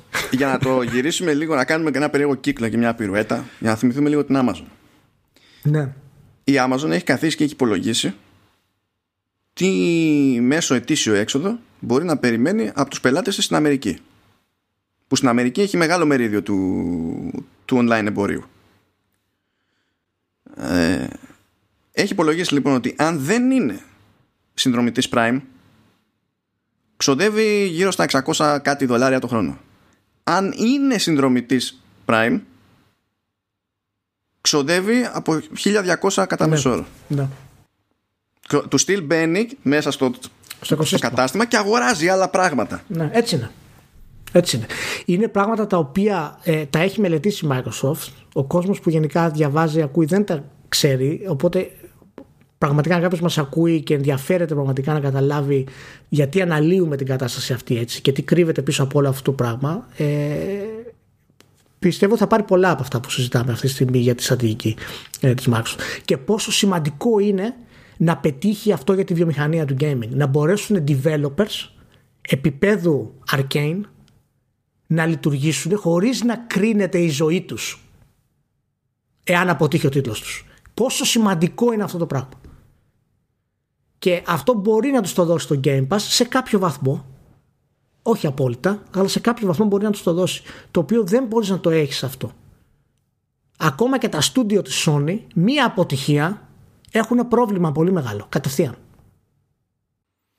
Ναι, γιατί είναι άλλο το, είναι άλλο το μοντέλο, είναι το, η πιο παραδοσιακή ναι. προσέγγιση τέλος πάντων. Στο, το οποίο να μας οδηγεί τώρα στη Sony. Εκτός αν θες να πούμε κάτι άλλο για Microsoft, για την όλη κατάσταση. Όχι, εντάξει. Είχα, εντάξει, είχα σκεφτεί να το παίξω λίγο αλήτης τώρα, αλλά άστο, άστο άλλη φορά. Δεν πειράζει. Πάμε. Ωραία. Οπότε να μιλήσουμε τώρα λίγο για τη Sony, για την όλη αυτή κατάσταση. Τι, τι γίνεται ρε Μάνο με τη Sony; Εντάξει, θα βγει το PlayStation 5 και οι δύο μεγάλοι τίτλοι που έτσι θα έχει για το λανσάρισμα που είναι και δικές της παραγωγές ε, θα είναι το Miles Morales και όπως λέγαμε την προηγούμενη φορά το remake του Demon Souls από την Blue Point που καλή χρυσή η Blue Point ωραίο θα είναι το remake δεν λέω Μια χαρά, Μια χαρά θα είναι Βγάζει λοιπόν το. Ξέραμε ότι ερχόταν το Miles Morales. Να έχει ξέραμε ότι ήταν αποκλειστικό για PS5. Μετά μάθαμε ότι δεν είναι αποκλειστικό για PS5, βγαίνει και στο PS4 περίεργα πράγματα. Γιατί ο Jim Ryan έλεγε ότι έχουμε κάνει τα πάντα ώστε η μετάβαση στη νέα γενιά να γίνει με ρυθμό που δεν έχετε ξαναματαδεί. Δεν ξέρω τι μετρούσε ο Ryan. Θα, εγώ θα το ξαναπώ κατά πάσα Δηλαδή θα πόνταρα στο ότι μέτραγες σφινοπότηρα και μπέρδεψε τις συζητήσεις. Anyway, πάμε παραπέρα. Μαθαίνουμε λοιπόν μετά, ξαφνικά, στην τελευταία παρουσίαση, ότι παίζει και remaster του πρωτότυπου Spider-Man της Insomniac το οποίο θα διατεθεί μόνο στο PS5. Λες ok, okay. εντάξει. Θα υπάρχει λέει και μια Ultimate Edition ναι. του Miles Morales που θα περιλαμβάνει και το αυτό. Μετά αναρωτήθηκε ο κόσμος, λογικά δεδομένων των περιστάσεων στην αγορά, ότι α, α, ωραία, αυτό τι σημαίνει για μένα που έχω το παιχνίδι στο, στο PS4. Θα πάρει αναβάθμιση, δεν θα πάρει αναβάθμιση. Και άμα θέλω να πάρω την καινούργια, δηλαδή το, να αγοράσω το remaster, τι παίζει; Και τότε ήρθε το χάος ήρθε το τέλος η Λέα Πραγματικά, να σου πω κάτι. Ναι. Δεν ξέρω, πηγαίνετε να δείτε τι έχει ποστάρει ο Μπάρο στο Facebook. Για, για την όλη διαδικασία. Δεν μπορώ να το παραλάβουμε τώρα εδώ. Για ευκολία θα βάλω το link εκεί πέρα στο. Είναι καλύτερο να το διαβάσετε αυτό. Από τώρα να το πούμε. Για, για να το πηγαίνετε σειρά-σειρά. Δεν, δεν υπάρχει πραγματικότητα στην οποία αυτή είναι OK προσέγγιση για το PR. Δεν, δεν, δεν υπάρχει αυτό το πράγμα. Έχεις εξηγήσει, έχεις κάποια εξήγηση να μου δώσεις; Κοίταξε, υπάρχει το προφανές ότι ε, θέλει να σε σπρώξει να πάρεις έκδοση PS5 πράγμα που σημαίνει ότι αυτό από μόνο του σε σπρώχνει λίγο πιο εύκολα να αγοράσεις κονσόλα PS5 έτσι. Ωραία. Μέχρι εκεί ας πούμε μπορείς να πεις ότι αναμενόμενο. Έτσι λειτουργεί σε κάποιο βάθμο το, το άθλημα αυτό. Εντάξει. Αλλά αυτό που είπε ότι αν αγοράσεις το Miles Morales σε PS4 και μετά το βάλεις στο PS5 παίρνεις τσάμπα την έκδοση του PS5 αλλά αν κάνεις το ίδιο με το προηγούμενο Spider-Man δεν, δεν παίρνεις την αναβάθμιση στο remaster αυτό είναι ένας βαθμός πολυπλοκότητας ήδη παραπάνω που δεν έπρεπε να υπάρχει μετά το κάνει χειρότερο όμως σου λέει αν θες και αν δεν αγοράσεις ρε παιδί μου με τη μία PS5, έτσι. Αλλά θέλεις κάποια στιγμή να πάρεις το remaster. Εντάξει. Άμα πάρεις το Miles Morales στο PS4, το βάζεις μετά στο PS5, παίρνεις την αναβάθμιση στο PS5 και από εκεί μπορείς να πάρεις με έξτρα συναλλαγή την αναβάθμιση σε Ultimate Edition που είναι ένα 20 σε δολάρια που πραγματικά ελπίζω να μην μεταφραστεί όπως οι υπόλοιπες τιμές σε 30 ευρώ ξέρω εγώ κατά αναλογία και τότε θα πάρεις και το remaster. Και αυτός είναι ο μόνος τρόπος να πάρεις το remaster. Εφόσον δεν αγοράσει με τη μία Ultimate Edition. λες γιατί Ποια είναι η φέρνεις λογική, σε ρε, μάλλον, θέση αυτή; την πάρτι σου σαν Sony να πρέπει να εξηγήσεις αυτό το πράγμα. Για ποιο λόγο; Προσπαθώ πάρα πολύ να αποφύγω την προσέγγιση της υπεροψίας. Να τη χαρακτηρίσω έτσι. Προσπαθώ πάρα πολύ. Είχαμε αρχικά το remake Demon Souls στα 80 ευρώ. Τα first party στα 80 ευρώ. Τα προβλήματα με τα remake που δεν ξέρουμε και τα remaster αν θα πάρουν free upgrade και ποια θα πάρουν ή όχι. Φτάνουμε αυτή τη στιγμή στο remaster του Spider-Man το οποίο αυτός που έχει αγοράσει το Spider-Man πρέπει να αγοράσει νέο Spider-Man για να παίξει το remaster. Θέλει δεν θέλει πρέπει να αγοράσει νέο παιχνίδι. Που τώρα κακά τα ψέματα έτσι είναι θέμα χρόνου να ξεκινήσει η ξεχωριστή διάθεση. Απλά δουλευόμαστε μέχρι τότε. Και ένας λόγος παραπάνω βασικά να μην υπήρχε αυτή η πολυπλοκότητα. Χίλιες φορές να σου έλεγε ότι κοίταξε να δεις. Υπάρχει το Miles Morales. Ε, στο PS5 έχω Ultimate Edition και έχω το Remaster. Άμα θες. Θα τουλάχιστον θα ήταν λιγότερο το μπέρδεμα σε αυτή την Έχει περίπτωση. σημασία, έχει σημασία αν, θα, αν θα γίνει ξέρεις, ξεχωριστά κάποια στιγμή. Δηλαδή, αν αυτό το χρησιμοποιείς η Sony σαν μοχλό για να σε αναγκάσει να αγοράσεις τη στιγμή που η Microsoft κάνει ό,τι είναι αντίθετο από αυτό για να βοηθήσει τον καταναλωτή. Είναι πραγματικά εμένα με εντυπωσιάζει πάρα πολύ και είχαμε μιλήσει στο προηγούμενο podcast για το πώς η Microsoft έχει μάθει από τα λάθη της η Sony έχει μάθει από τα λάθη της σε κάποιο βαθμό και φαίνεται αυτό δηλαδή προσαρμόζεται λίγο παραπάνω σε ορισμένα πράγματα αλλά αυτό το συγκεκριμένο γενικά και όλη η πορεία της ε, τις τελευταίες εβδομάδες με τις ανακοινώσεις της δεν την καταλαβαίνω ρε μάλλον. Αλήθεια. Κοίτα, τώρα για τη συγκεκριμένη περίπτωση, έτσι, υπάρχει μια μερίδα του κόσμου που λέει: Παιδιά, τι σας κάνει εντύπωση αυτό το πράγμα, αφού όλα τα χρόνια, ξέρω εγώ, έχει γίνει τόσε και τόσες φορές. Και όντως, αν το λέγαμε για προηγούμενες γενιές, με βάση τα μέχρι τότε δεδομένα, τώρα δεν θα έκανε την ίδια στραβή εντύπωση. Κάτσε, Και σε πότε αυτό- έχει σε αυτό ξαναγίνει έχουν- αυτό; Ε, ε, παιδί μου, σου λέει το, το πώς θα μου πουλήσεις remaster και υπό ποιες συνθήκες θα το πάρω και τέτοια. Ότι μερικά χρόνια πριν, όντως δεν θα σου έλεγε, γιατί δεν υπήρχε καν το σενάριο, το, το ενδεχόμενο να αναβαθμιστεί η μία σου έκδοση στη μια άλλη. Καταλάβαινες ότι δεν μα υπάρχει είναι συμβατότητα, τελε- ναι, θα αγοράσει ναι, ένα άλλο πράγμα, ακριβώς. το κάναμε remaster, πλήρωσέ το. Είναι τελείως διαφορετικό αυτό. Υπήρχε διαφορετικό ακριβώς. printing, διαφορετικό, διαφορετική συσκευασία, διανομή. Δεν ήταν αυτό το ψηφιακό ένα patch για να κάνεις το update. Ακριβώς. Έχουν δίκιο λοιπόν από τη μία ότι ναι, παιδιά, τόσα χρόνια δεν είναι ότι είχαμε μάθει αλλιώς. Δηλαδή, οι tracks σε σχέση με το προηγούμενο της βιομηχανίας, ναι, οκ, αλλά αυτό είναι, αυτή είναι μισή σκέψη, διότι κανείς δεν λειτουργεί στο κενό. Δεν είναι μόνη της η Sony στο, στον πλανήτη. Και εκ των πραγμάτων η αγορά ακούει και ό,τι λέει και ο ανταγωνισμός. Όταν η αγορά ακούει ό,τι ακούει από τη Microsoft με το Smart Delivery, η Sony δεν μπορεί να κάνει ότι δεν ακούστηκε ποτέ τίποτα ε, για το Smart Delivery. Εγώ ξέρεις γιατί δεν μπορώ να δεχτώ το επιχείρημα αυτό τόσο πολύ. Γιατί πρέπει να λάβουμε υπόψη και τις συνθήκες στις οποίες ε, βρίσκεται η αγορά και η τεχνολογία αυτή τη Ναι, ναι, στιγμή. μα αυτό, αυτό λέω.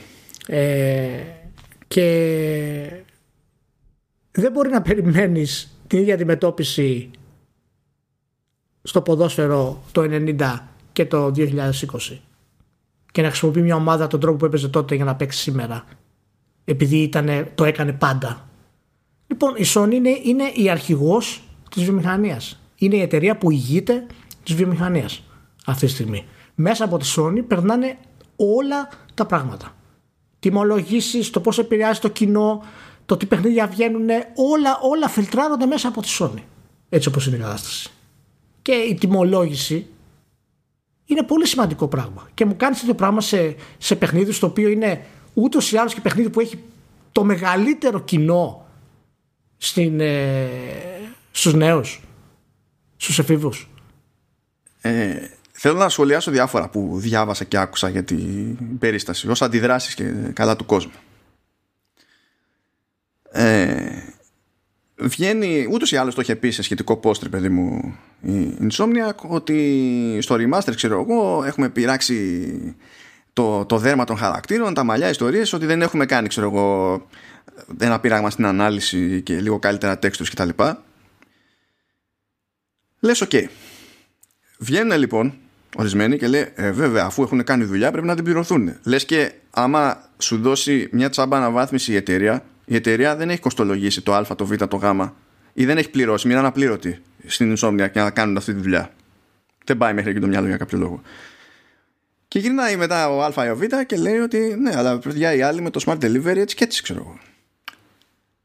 Ε, να και City Project που δεν είναι Microsoft όπως και αν το κάνεις είναι City Project ναι, ε, αυτή είναι εξαίρεση ναι, είναι υπαρκτή εξαίρεση όμως δηλαδή συμβαίνει και δεν σε ναι, χρεώνουν. Ναι, δεν, δεν είναι το ένα, δεν είναι το άλλο, δεν είναι το άλλο. Θα περίπτουμε όλα χωρίς να υπάρχει κάποιο επιχείρημα. Μετά συνεχίζει το πράγμα. Λέει, ωραία, με το Smart Delivery λέει τι κάνει, ξέρω εγώ, η Microsoft. Π.χ. ξέρω εγώ στο Gears τι έχει πει ότι θα κάνει. Και φυσικά ένας με λίστα από κάτω και λέει ένα αυτό, το ξέρω εγώ, textures, ε, screen space, global ναι. illumination. Είχε μια λίστα, ξέρω εγώ, με bullets ότι κάνει αυτό. Και έτσι και αλλιώς και αλλιώτικα να σκάει μετά, όχι ένα και δύο, έτσι να σκάνε οι διάφοροι εξυπνίδε και να λέει Εντάξει, αυτό είναι απλά σαν να πειράζεις τα settings. Ενώ οι άλλοι έχουν κάνει δουλειά. Πρόσεξε τώρα. Δεν έχουμε δει καθόλου, δεν έχουμε δει τίποτα από το, από το remaster του πρώτου Spider-Man. Απλά έχουμε δει μια περιγραφή των βελτιώσεων γραμμένη ως κείμενο. Αλλά το δέσαμε ότι έχει γίνει υπερδουλειά και άρα δικαιολογείται ενώ τα άλλα που κάνει η Microsoft δεν δικαιολογούνται. Δηλαδή δεν είναι και καλά, σιγά τον κόπο. Α, πέτυχα ανθρώπους που έλεγαν κιόλας ότι εντάξει, τη Microsoft είναι εύκολο γιατί έτσι κι αλλιώς τα έχει βγάλει και στο PC. Προνόησε φίλος, προνόησε. Προνόησε, προετοιμάστηκε για αυτό το πράγμα. Α, αυτό ξέρεις μου θυμίζει. Είναι όταν ρωτάω, ό, όταν ακούω κάποιον να λέει Έλα με ο LeBron James ε, απλά έχει πολύ φοβερό σώμα, γι' αυτό αντέχει τόσο πολλά χρόνια. Αυτό είναι. Είναι, είναι, είναι πρικισμένος από το σώμα του. Γι' αυτό, γι αυτό δεν χρειάζεται ανάλυση άλλο για, γιατί γίνεται αυτό το πράγμα. Ε, και η Microsoft θέλει να μπορεί, αφού η Microsoft είναι, έτσι είναι εύκολο. Ναι, είναι αυτό. Γιατί όταν αποφάσισε να βγάζει στο PC τα, τα παιχνίδια της, ήταν ένα παιχνίδι της τύχης. Ήταν τίποτα. Απλά έτσι συνέβη, ξέρω εγώ. Δεν είπε. Όταν έλεγε στο Xbox One ότι θα σπρώχνω τους developers και θα φροντίζω και εγώ για στους δικούς μου τίτλους να έχω dynamic resolution, ακόμα και αν δεν την παλεύει το μηχάνημα να φτιάξει το ταβάνι που έχω βάλει στο, στο Dynamic Resolution και τα έβαζε αυτά στην πλατφόρμα. Τα έβαζε, ήταν απλά τύχη, ρε παιδί μου. Ήταν ένας ξέμπαρκος software engineer κάπου τον είχαν ξεχάσει και έκανε πράγματα στην πλατφόρμα. Εμένα η άποψή μου είναι ότι από τη στιγμή που κάνεις upgrade και θες να χρεώσεις το upgrade που κάνεις ε, μπορείς να το χρεώσεις. Προφανώς χρεώσέ το. Okay. Ναι, εντάξει. Και, και εγώ τώρα διαφωνώ με το ότι κάποιος μπορεί να πει ότι εγώ απαιτώ να είναι τσάμπα, γιατί ταυτόχρονα, ακριβώς επειδή δεν προνόησε γκέρο σε αυτά τα θέματα η Sony, είναι, είναι απόλυτα πιθανό να είχε φτιαχτεί το πρώτο Spider-Man να είναι ακριβώς στα μέτρα ξέρω εγώ, του, του hardware στο οποίο έβγαινε, να μην υπήρχε να μην είχε γίνει υπολογισμός για κάτι άλλο και να γίνεται κατόπιν εορτής έξτρα δουλειά. Δηλαδή μπορώ να το καταλάβω αυτό. Ε, οκ. Ε, okay. το τι τιμή θα του βάλεις είναι μια τιμή υπό συζήτηση.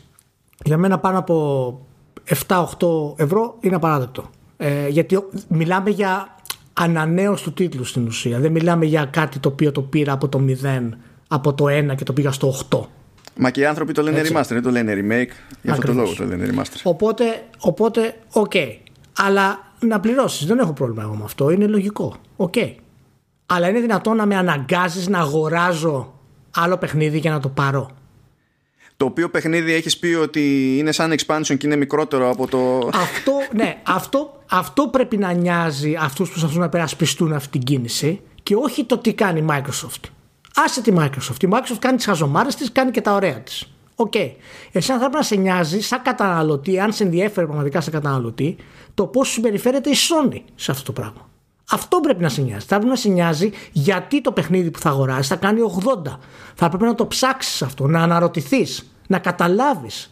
Είναι σωστή αυτή η τιμή; Όχι, να ενδιαφερθείς ως καταναλωτής. Το να πεις ότι εντάξει δεν πειράζει που πρέπει να το πληρώσω έτσι, ε, δεν μπορεί να σε βοηθήσει κανένας μετά από αυτό.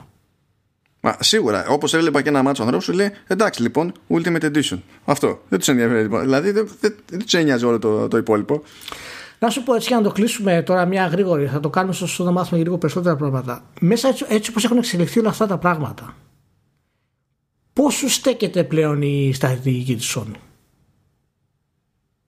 Η AAA ε, 5 με 6 χρόνια ανάπτυξη ε, 80 με 150 εκατομμύρια ως βασική πλέον στρατηγική γιατί είναι βασική στρατηγική της εταιρείας πλέον ε, και είπαμε και τα νούμερα πωλήσεων και, και τα λοιπά. Και το λέω με ποια αφορμή. Το λέω με την αφορμή ότι το God of War βγαίνει μέσα σε τρία χρόνια. Τους πήρε πέντε να γίνει όλη η διαδικασία. Και είναι, Εντάξει, ήταν πιο δύσκολη η προηγούμενη ήταν φορά. Πιο δύσκολη, ήταν πιο δύσκολη. Και είναι παιχνίδι σημαία. Και τώρα θα τους πάρει τρία χρόνια στην ουσία. Έχω την εντύπωση ότι αισθάνθηκαν μία πίεση ότι θα έπρεπε να έχουν σύντομα ένα μεγάλο τίτλο.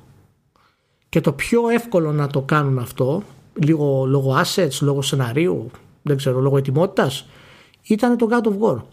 Και ένα παιχνίδι το οποίο περιμένει ο κόσμος να είναι το απόλυτο καινούριο, να δώσει κάτι απίστευτο καινούριο σαν sequel και με τη δύναμη όλη, θα βγει στην ουσία μέσα σε τρία μόνο χρόνια.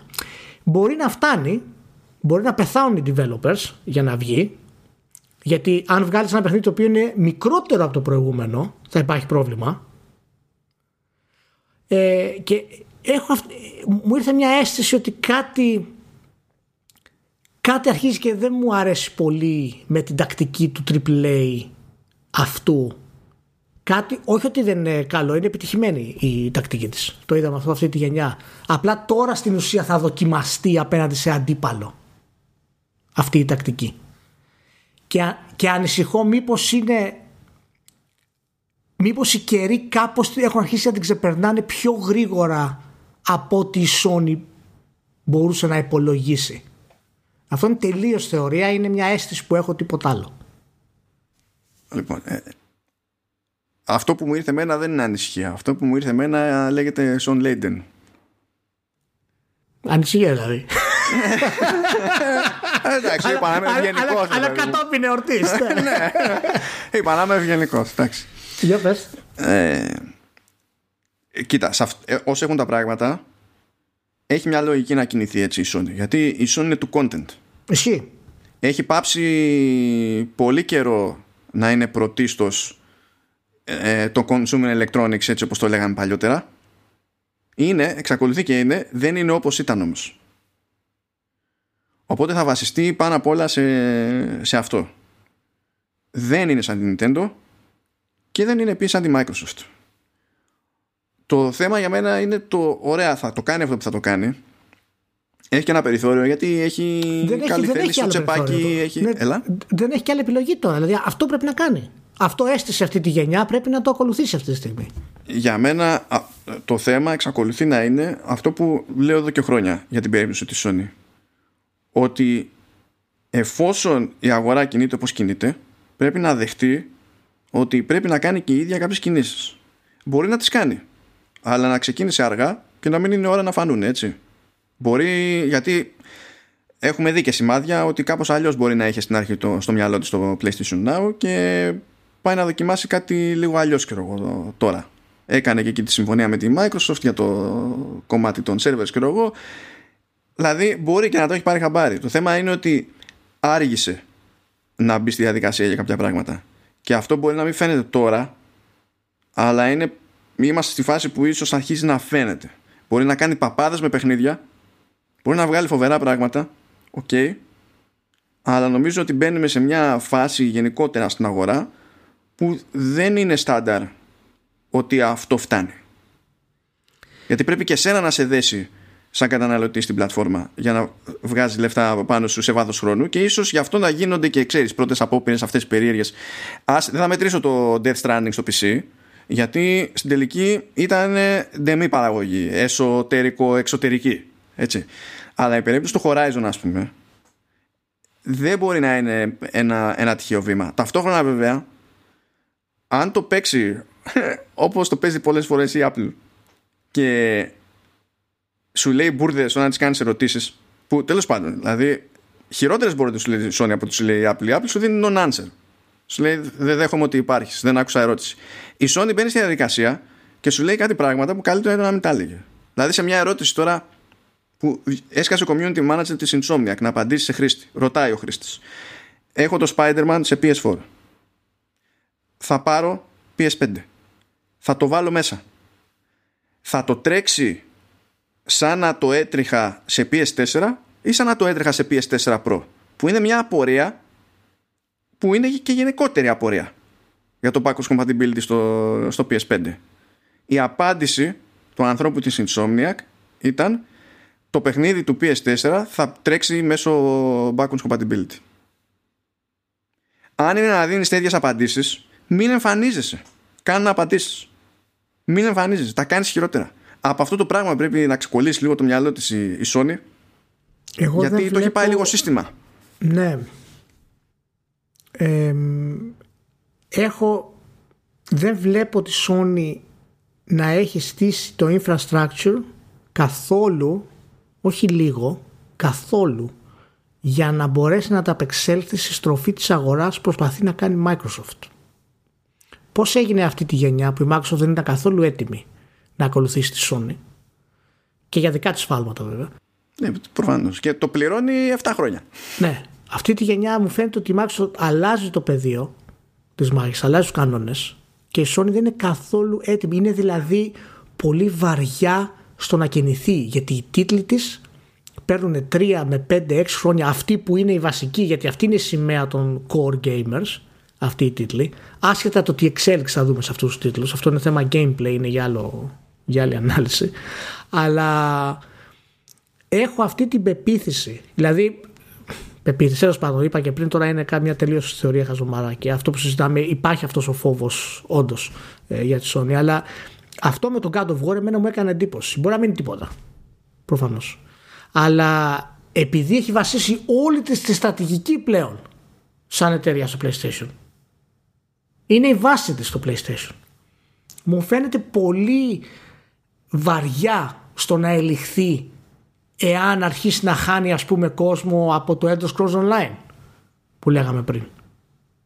Π.χ. Δεν έχει τα όπλα να αντιμετωπίσει αυτά τα 1 εκατομμυριάκια από εδώ, 2 εκατομμυριάκια από εκεί, 3 εκατομμυριάκια από εκεί που θα μπορεί να τις παίρνει ε, η, Mi- η Microsoft. Δεδομένου ότι τα, τα core παιχνίδια της θα τις πουλήσουν 15, 20, 30 εκατομμύρια το πολύ να πάει ένα. Δεν πάει παραπάνω. Δεν πάει παραπάνω. Σκέψου να κάνει κάποιο timed exclusive στο Game Pass ξέρω εγώ, με τη Rockstar η Microsoft. Δεν γίνεται, στο λέω σαν παράδειγμα. Ναι, γιατί δεν γουστάρει ο Ζέλνικ, το ξέρω. Ακριβώς. ε, δηλαδή, ένα, ένα μπαμ είναι ακόμα για να δημιουργήσει ένα χάος μέσα στη Sony. Και αν βάλεις μαζί με το πώς δημιουργεί όλο αυτό το χάος με τα remaster, το τι γίνεται με τις τιμές, δεν ξεκινάει με το δεξί.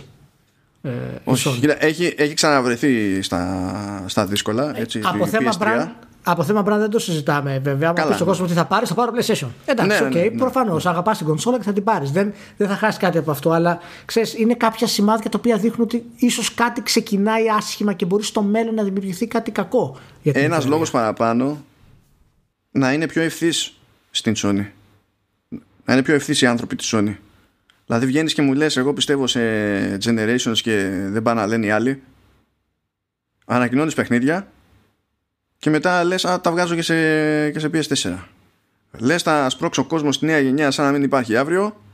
Αυτή τη στιγμή που μιλάμε δεν ξέρω πώς φαντάζονται ότι θα συμβεί αυτό τουλάχιστον στο πρώτο διάστημα. Ε, έχουν πει ότι το PSVR θα είναι συμβατό. Από εκεί και πέρα, τέλος. Δεν ξέρω τι σημαίνει. Δεν έχουμε ιδέα. Δεν έχει πει κουβέντα σε όλη την πρόθεση για το, για το VR.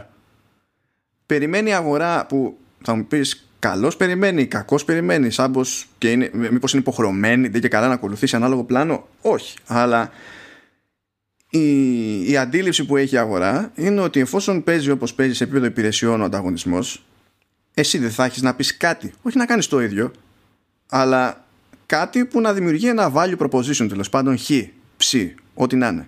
Δεν είναι ότι πρέπει να πουλήσεις όσα PS4 πούλησες αυτή τη φορά, ας πούμε, σε αυτή τη γενιά για να βγάλεις κέρδος. Μπορείς να πουλήσεις λιγότερα και να βγάλει και καλά λεφτά και να πεις και ασφαλής σου εταιρεία κτλ. Αλλά αν συνεχίσει να επικοινωνεί όπως επικοινωνεί και να κάνει κάτι περίεργα που έχει κάνει το τελευταίο διάστημα που φαίνονται, από αυτά που φαίνονται προς τα έξω τουλάχιστον, αυτό θα έχει αργότερα ένα κόστος που δεν παίρνει συγκεκριμένη τιμή σε ευρώ, δολάρια και γεν. Και ένας λόγος παραπάνω να μην πηγαίνεις έτσι γυρεύοντας. Μέχρι στιγμής πηγαίνει γυρεύοντας σε κάποια πράγματα χωρίς να έχει κανένα λόγο να πάει γυρεύοντας. Ε, εύχομαι τουλάχιστον με όλες αυτές τις διαδικασίες ε, τα pre-orders βέβαια έχουν ξεκινήσει η σφαίρα αν και τα καλά. κομμάτια είναι, μικρά, είναι λίγα ούτως ή άλλως ε, συγκριτικά οπότε και δύο κονσόλες έχουν ξεκινήσει η σφαίρα και αυτό, αυτό με Εδώ χαροποιεί πάρα ξεπούλησε πολύ. το, το Xbox στην Ιαπωνία. Αυτό και δηλαδή τι άλλο θα ακούσουμε σε αυτή τη ζωή. Πρέπει να με στείλανε χαροποιεί. δύο κομμάτια, ξέρω εγώ.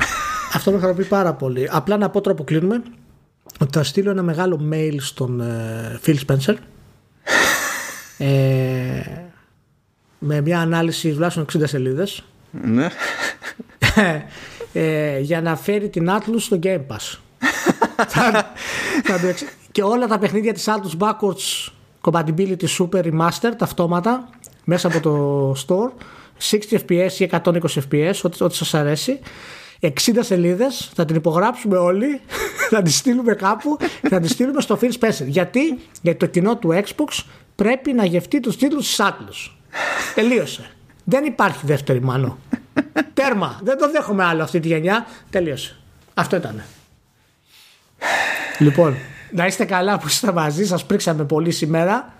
Και τα πράγματα. Μή, μήπως στέμε; δεν φταίμε, δεν φταίμε, όντως. Ε, μα- Τα πράγματα είναι έτοιμα να πάρουν ε, φωτιά.